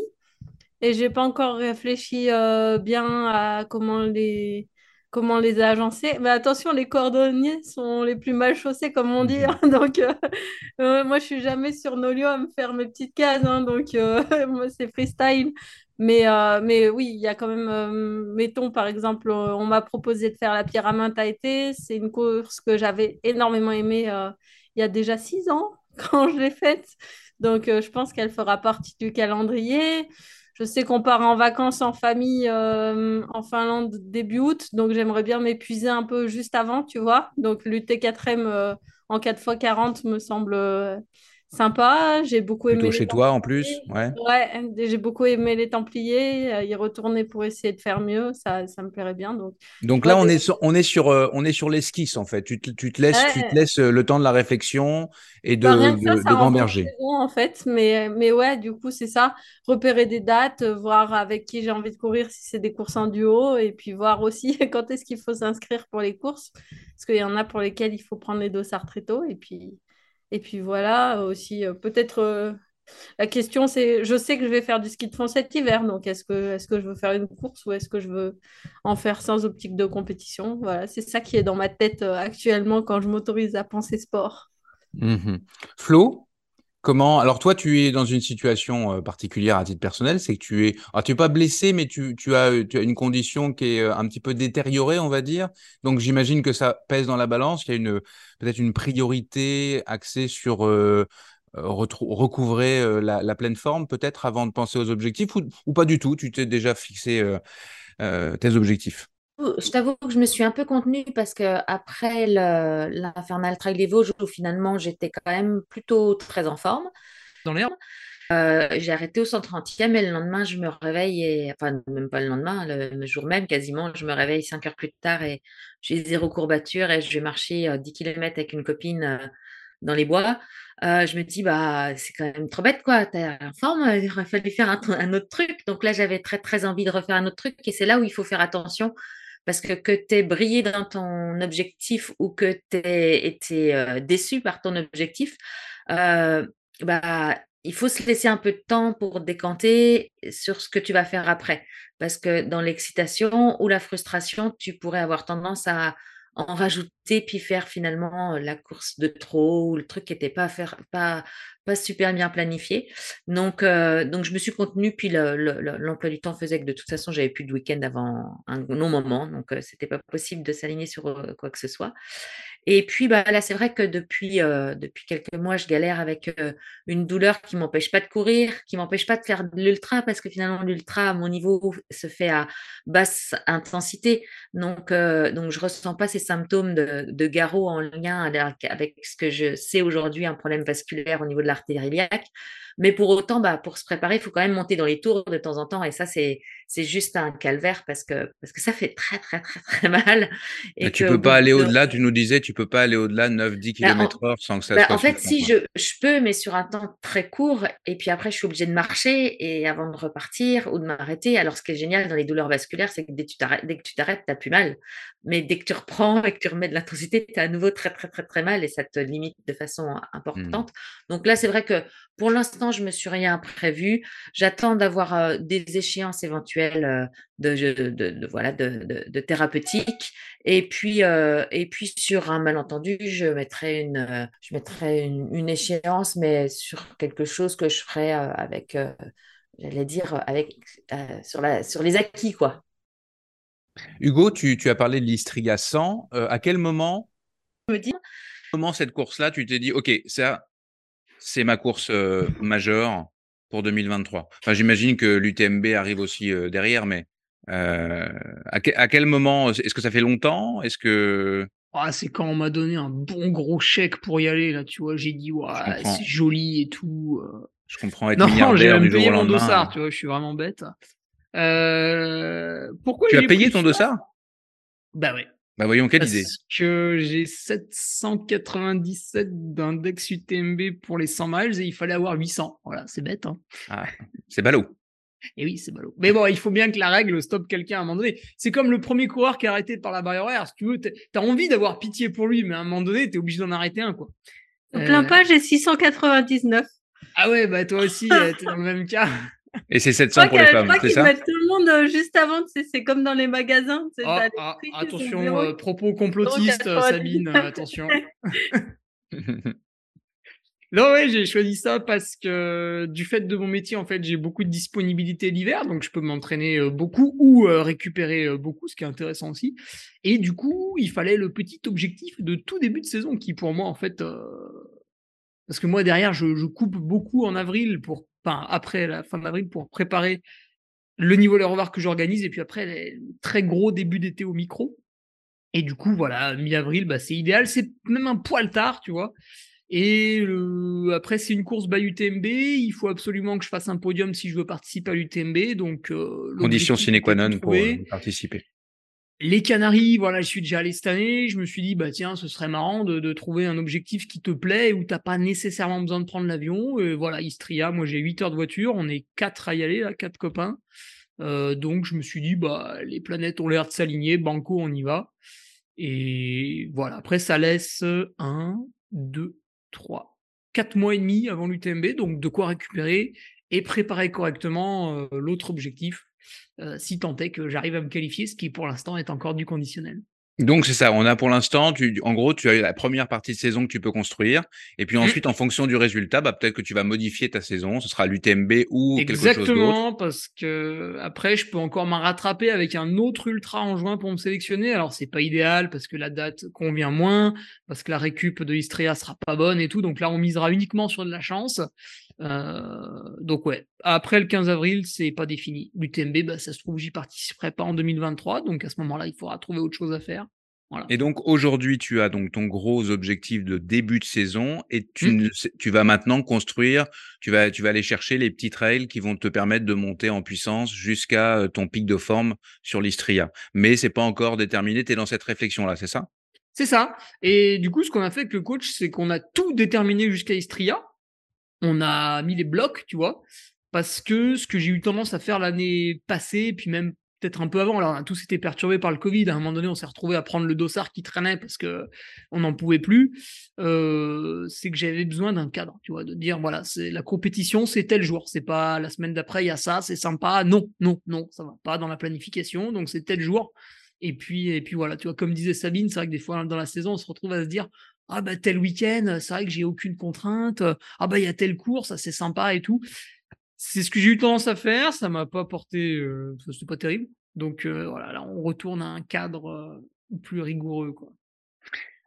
Euh, Sabine, euh, ton, ton niveau actuel te, te laisse, euh, je pense, pouvoir avoir des prétentions, par exemple, pour les, les championnats de France de trail qui auront lieu euh, probablement en mars, avril. Est-ce que ça, c'est quelque chose que tu as dans la tête, sans vouloir te mettre euh, quelque pression que ce soit, mais est-ce que cette échéance-là qui est un peu plus... Euh, Euh, vague, est-ce que c'est quelque chose que tu, que tu mets dans, ton, dans ta planification possible ?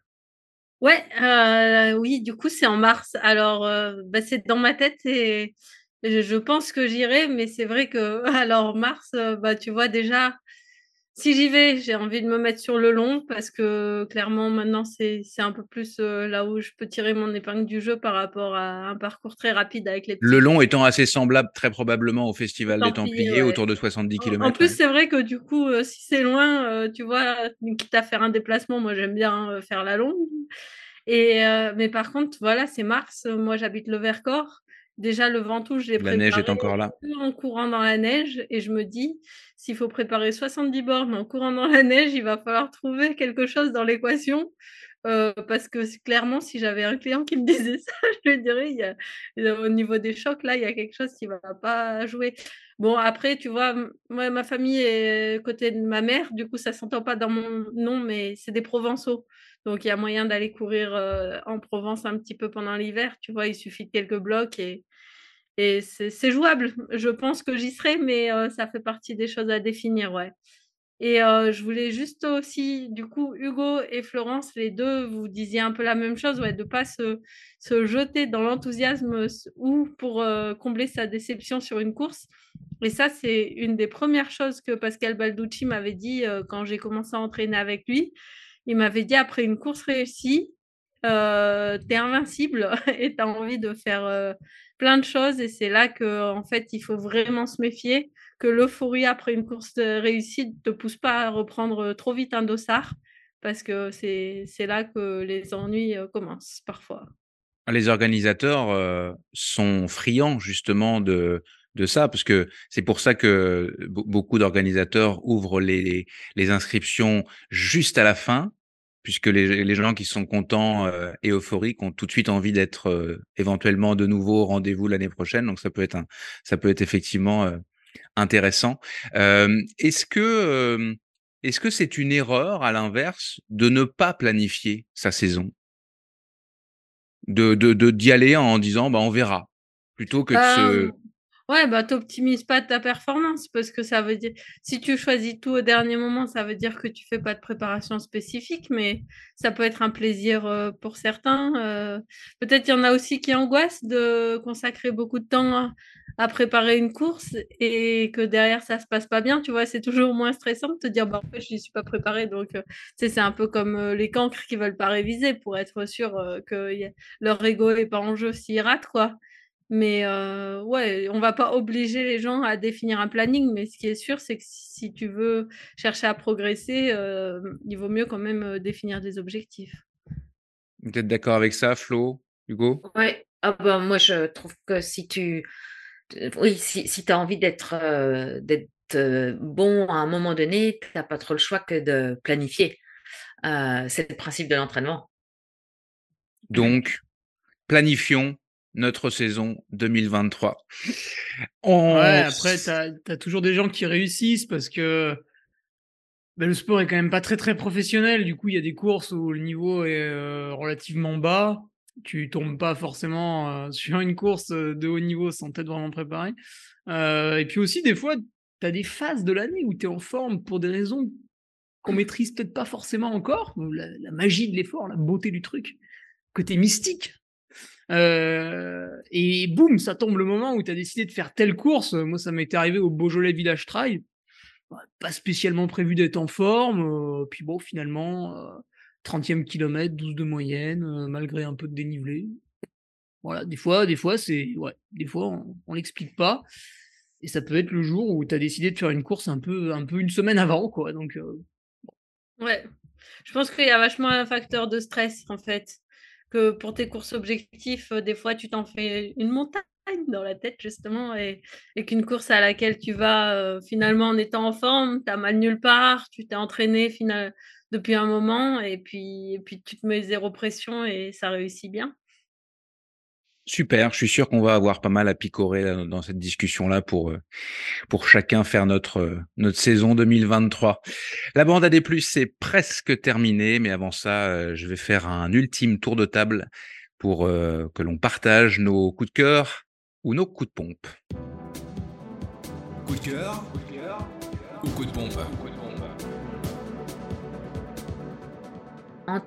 Allez, avec Florence, coup de cœur ou coup de pompe, ou les deux? Peut-être un petit peu les deux. Euh, énorme coup de cœur après avoir visionné euh, le teasing euh, de François Hinault sur euh, l'organisation de son premier euh, grand raid du Finistère euh, officiellement qui aura lieu en deux mille vingt-trois, mais il y a eu un off en deux mille vingt-deux. Franchement, ce teasing nous vend du rêve euh, avec des paysages incroyables, une organisation aux petits oignons, euh, une bienveillance euh, Euh, à toute épreuve. Donc, vraiment un énorme coup de cœur pour, euh, pour François et sa belle organisation à venir. Euh, Il y met du cœur, c'est le moins qu'on puisse ouais, dire. Ouais, ça, ça pourrait être un objectif euh, qui, me, qui me séduit. Oh, et puis, euh, et puis euh, coup de pompe, en fait, parce que euh, j'ai réécouté euh, l'émission de l'U T M B euh, à un moment donné. Et euh, à la question euh, qu'est-ce qu'un bon et un mauvais trailer, je m'étais, je m'étais trouvée en fait euh, pas très bonne. Je m'étais dit, zut, pourquoi t'as pas pensé à, à, à faire cette réflexion-là? Et euh, juste, euh, j'avais envie de, d'apporter un tout petit peu euh, plus à ma réflexion en me disant que finalement, le, et ça va un peu en, en, avec les débats qu'on a eus aujourd'hui, finalement, pour moi, le mauvais trailer, c'est celui qui met la course à un mauvais niveau dans sa vie. C'est-à-dire que, que, que, que la course ne devrait pas prendre l'ampleur que ça prend dans euh, sa vie familiale, sa vie professionnelle euh, et, et, les, et les injonctions qui se mettent à la, à, à la pratique de cette course à pied et, et de ses objectifs. Donc, quelque part, je pense que le, le bon trailer, c'est celui qui la met à… Alors ça, je l'ai, c'est pas moi qui l'ai inventé, c'est Thomas qui dit souvent ça, mais… Comme la priorité des choses accessoires, mais ça reste quelque chose d'accessoire quand même.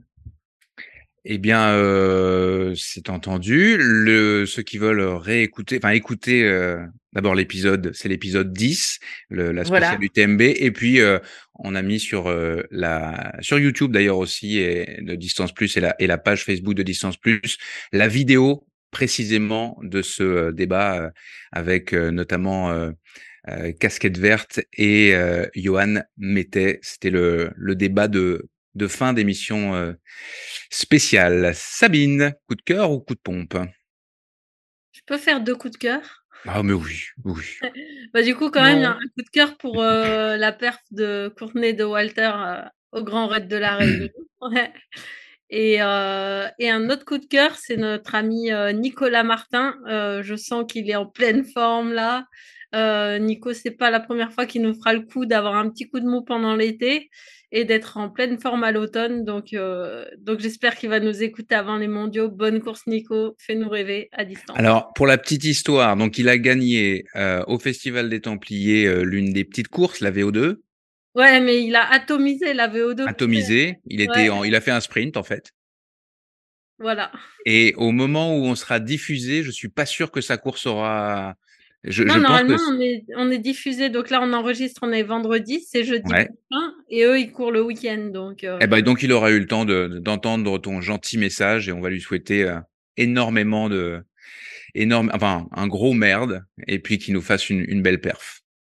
Hugo, ah ben oui, non, c'est bon. Hugo, coup de cœur. Ah ouais. Coup de bah pompe. Moi, j'ai, un, j'ai un coup de cœur, Nico, pour. Euh... Le, le maire de Saint-Gervais-Mont-Blanc ah, qui, a, tiens, tiens. Qui, a, qui a enfin retrouvé le, le goût du sport parce qu'on l'avait laissé. Alors, c'était le vingt et un septembre, il était vraiment pas content, il était chonchon. Il avait tapé un peu sur l'U T M B en disant que c'était mal euh, écologiquement, organisationnellement. Enfin, il n'y a, a, a, a rien qu'à l'air, hein. Il liste tout dans sa lettre. Je cite, cela ne rapporte pas d'argent à la commune. Donc là, on comprend pourquoi il n'était pas content. Mmh. Cela en coûte, donc on comprend encore plus, car on leur donne des subventions. Ah bah oui, on va t'en donner à tout le monde. Toutes nos équipes techniques mettent une, voire deux journées à tout mettre en place. Et qu'est-ce que je vois hier ? Tour de France deux mille vingt-trois, découvrez le parcours de la dix-septième étape, Saint-Gervais-Mont-Blanc, Courchevel. Alors, je ne sais pas si nos auditeurs sont tous allés voir une étape du Tour de France, mais par rapport à l'U T M B, c'est un autre niveau, l'organisation. C'est un tout petit peu plus pénible à mettre en place parce qu'on a des fermetures de route, il y a la police, il y a tout ce qu'il faut. Euh, niveau barrière, c'est la folie. Hein. Alors là, si les équipes techniques, elles étaient surchargées avec l'organisation de l'U T M B, à mon avis, là, on va avoir des suicides hein, d'ici le Tour de France, tellement ça va être dur. Donc, bah, je suis content parce que visiblement, il a retrouvé l'amour du sport, ça y est, euh, il, a, il a retrouvé sa capacité organisationnelle. Et puis, bah, je suis heureux de savoir que le Tour de France ne pollue absolument pas, malgré toutes les motos et les voitures suiveuses qu'on peut voir, les camions des équipes, les hélicoptères à quatre vélos. Mais oh là là là là, c'est, c'est un bilan carbone euh, neutre qu'on nous propose sans aucun doute. Donc, euh, fêtons l'arrivée du, du Tour de France tous ensemble. Vive le sport à Saint-Gervais-Mont-Blanc. Coup de cœur. Oh. En pied de nez, j'aime beaucoup. Je pense que ça coûte cher aux concitoyens en plus, parce que les communes, tu me diras, sans aucun doute, les communes, elles payent assez cher pour être vie l'étape euh, du Tour de France. Oui, alors c'est d'ailleurs pour ça que le Tour de France, il est jamais vraiment comme tout le monde le voudrait, parce que il y a certaines communes qui peuvent pas, qui peuvent pas se permettre un départ ou une arrivée, et du coup, euh, en fonction de l'intérêt de l'étape ou non, bah, c'est dur d'aller chercher vraiment la ville dans laquelle on voudrait que ça arrive ou que ça parte. Donc euh, voilà, c'est toujours des petits compromis à, à faire. Allez, moi, je termine avec une série de coups de cœur en rafale, en Oulala, retournant il mitraille, brièvement. Rico. Oui, oui, je mitraille. En, en retournant brièvement sur l'île de la Réunion, où j'ai eu le plaisir d'animer deux émissions de la Bande à des Plus, euh, que je vous recommande évidemment euh, d'aller écouter si c'est pas déjà fait. Mais bref, dans l'épisode hors série, euh, dans le vif de la Diagonale des Fous, enregistré avant le départ, je me suis entretenu avec une vingtaine de personnes. Plusieurs d'entre eux ont couru la Diag et c'est euh, pour cela que j'ai euh, des coups de cœur. Donc en rafale, coup de cœur pour euh, Antoine Guillon qui avait annoncé un top dix et qui a terminé dixième, évidemment, de sa quinzième diagonale. Coup de cœur pour David Hauss, solaire à la veille du départ, confiant euh, qu'il pouvait devenir le premier homme à gagner les trois courses individuelles du Grand Raid. Quelques heures euh, après le départ, deux fausses routes lui ont fait péter les plombs et sortir complètement de sa course. Malgré sa tristesse et son état d'énervement, il a fait le déplacement pour venir au micro de l'émission spéciale de la Bande à des Plus sur le site d'arrivée de la Diag et il nous a livré un témoignage à cœur ouvert, la grande classe. Allez écouter ça. Coup de cœur pour Dorian Louvet, oui, le gars de Koh-Lanta. Il a débuté le trail en juin dernier à Tahiti en remportant le dix kilomètres du Xterra Moorea. Quatre mois plus tard, il a pris le départ de la Diagonale des Fous parce que tout le monde lui disait que c'était débile de courir cent soixante-dix kilomètres sans expérience, qu'il n'y arriverait pas. Il a dit haut et fort qu'il passerait la ligne d'arrivée en assumant euh, sa grande naïveté, mais au prix euh, de l'aventure. Il a terminé la course en quarante-deux heures vingt avec le sourire. C'est peut-être pas un exemple à suivre, mais l'histoire est belle. Coup de cœur pour Daniel Guyot qui a terminé sa vingt-septième diagonale sur vingt-neuf à l'âge de soixante-deux ans, en pile dix heures plus que Dorian. Respect. Coup de cœur pour Sébastien Champion, monsieur trente-deux heures trente-deux. Il m'avait confié vouloir améliorer son temps par rapport à sa belle performance de l'an dernier. Il avait bouclé la diagonale en trente-deux heures trente-deux et sept secondes. Il a fini cette année en trente-deux heures trente-deux et six secondes. Fabuleux. Coup de cœur pour Céline et Ludovic Pommeret. Ludo Pommeret qui était le, le vainqueur avec Daniel Jung euh, en deux mille vingt et un. Le couple a fêté ses trente ans de vie commune en prenant le départ ensemble de la trentième édition du Grand Raid de la Réunion.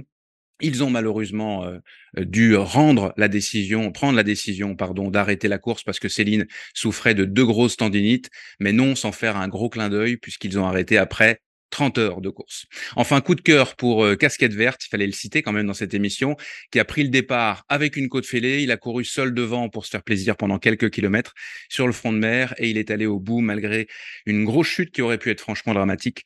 Il termine loin, au-delà de la centième place, mais il est allé au bout de sa folie. Chapeau l'artiste.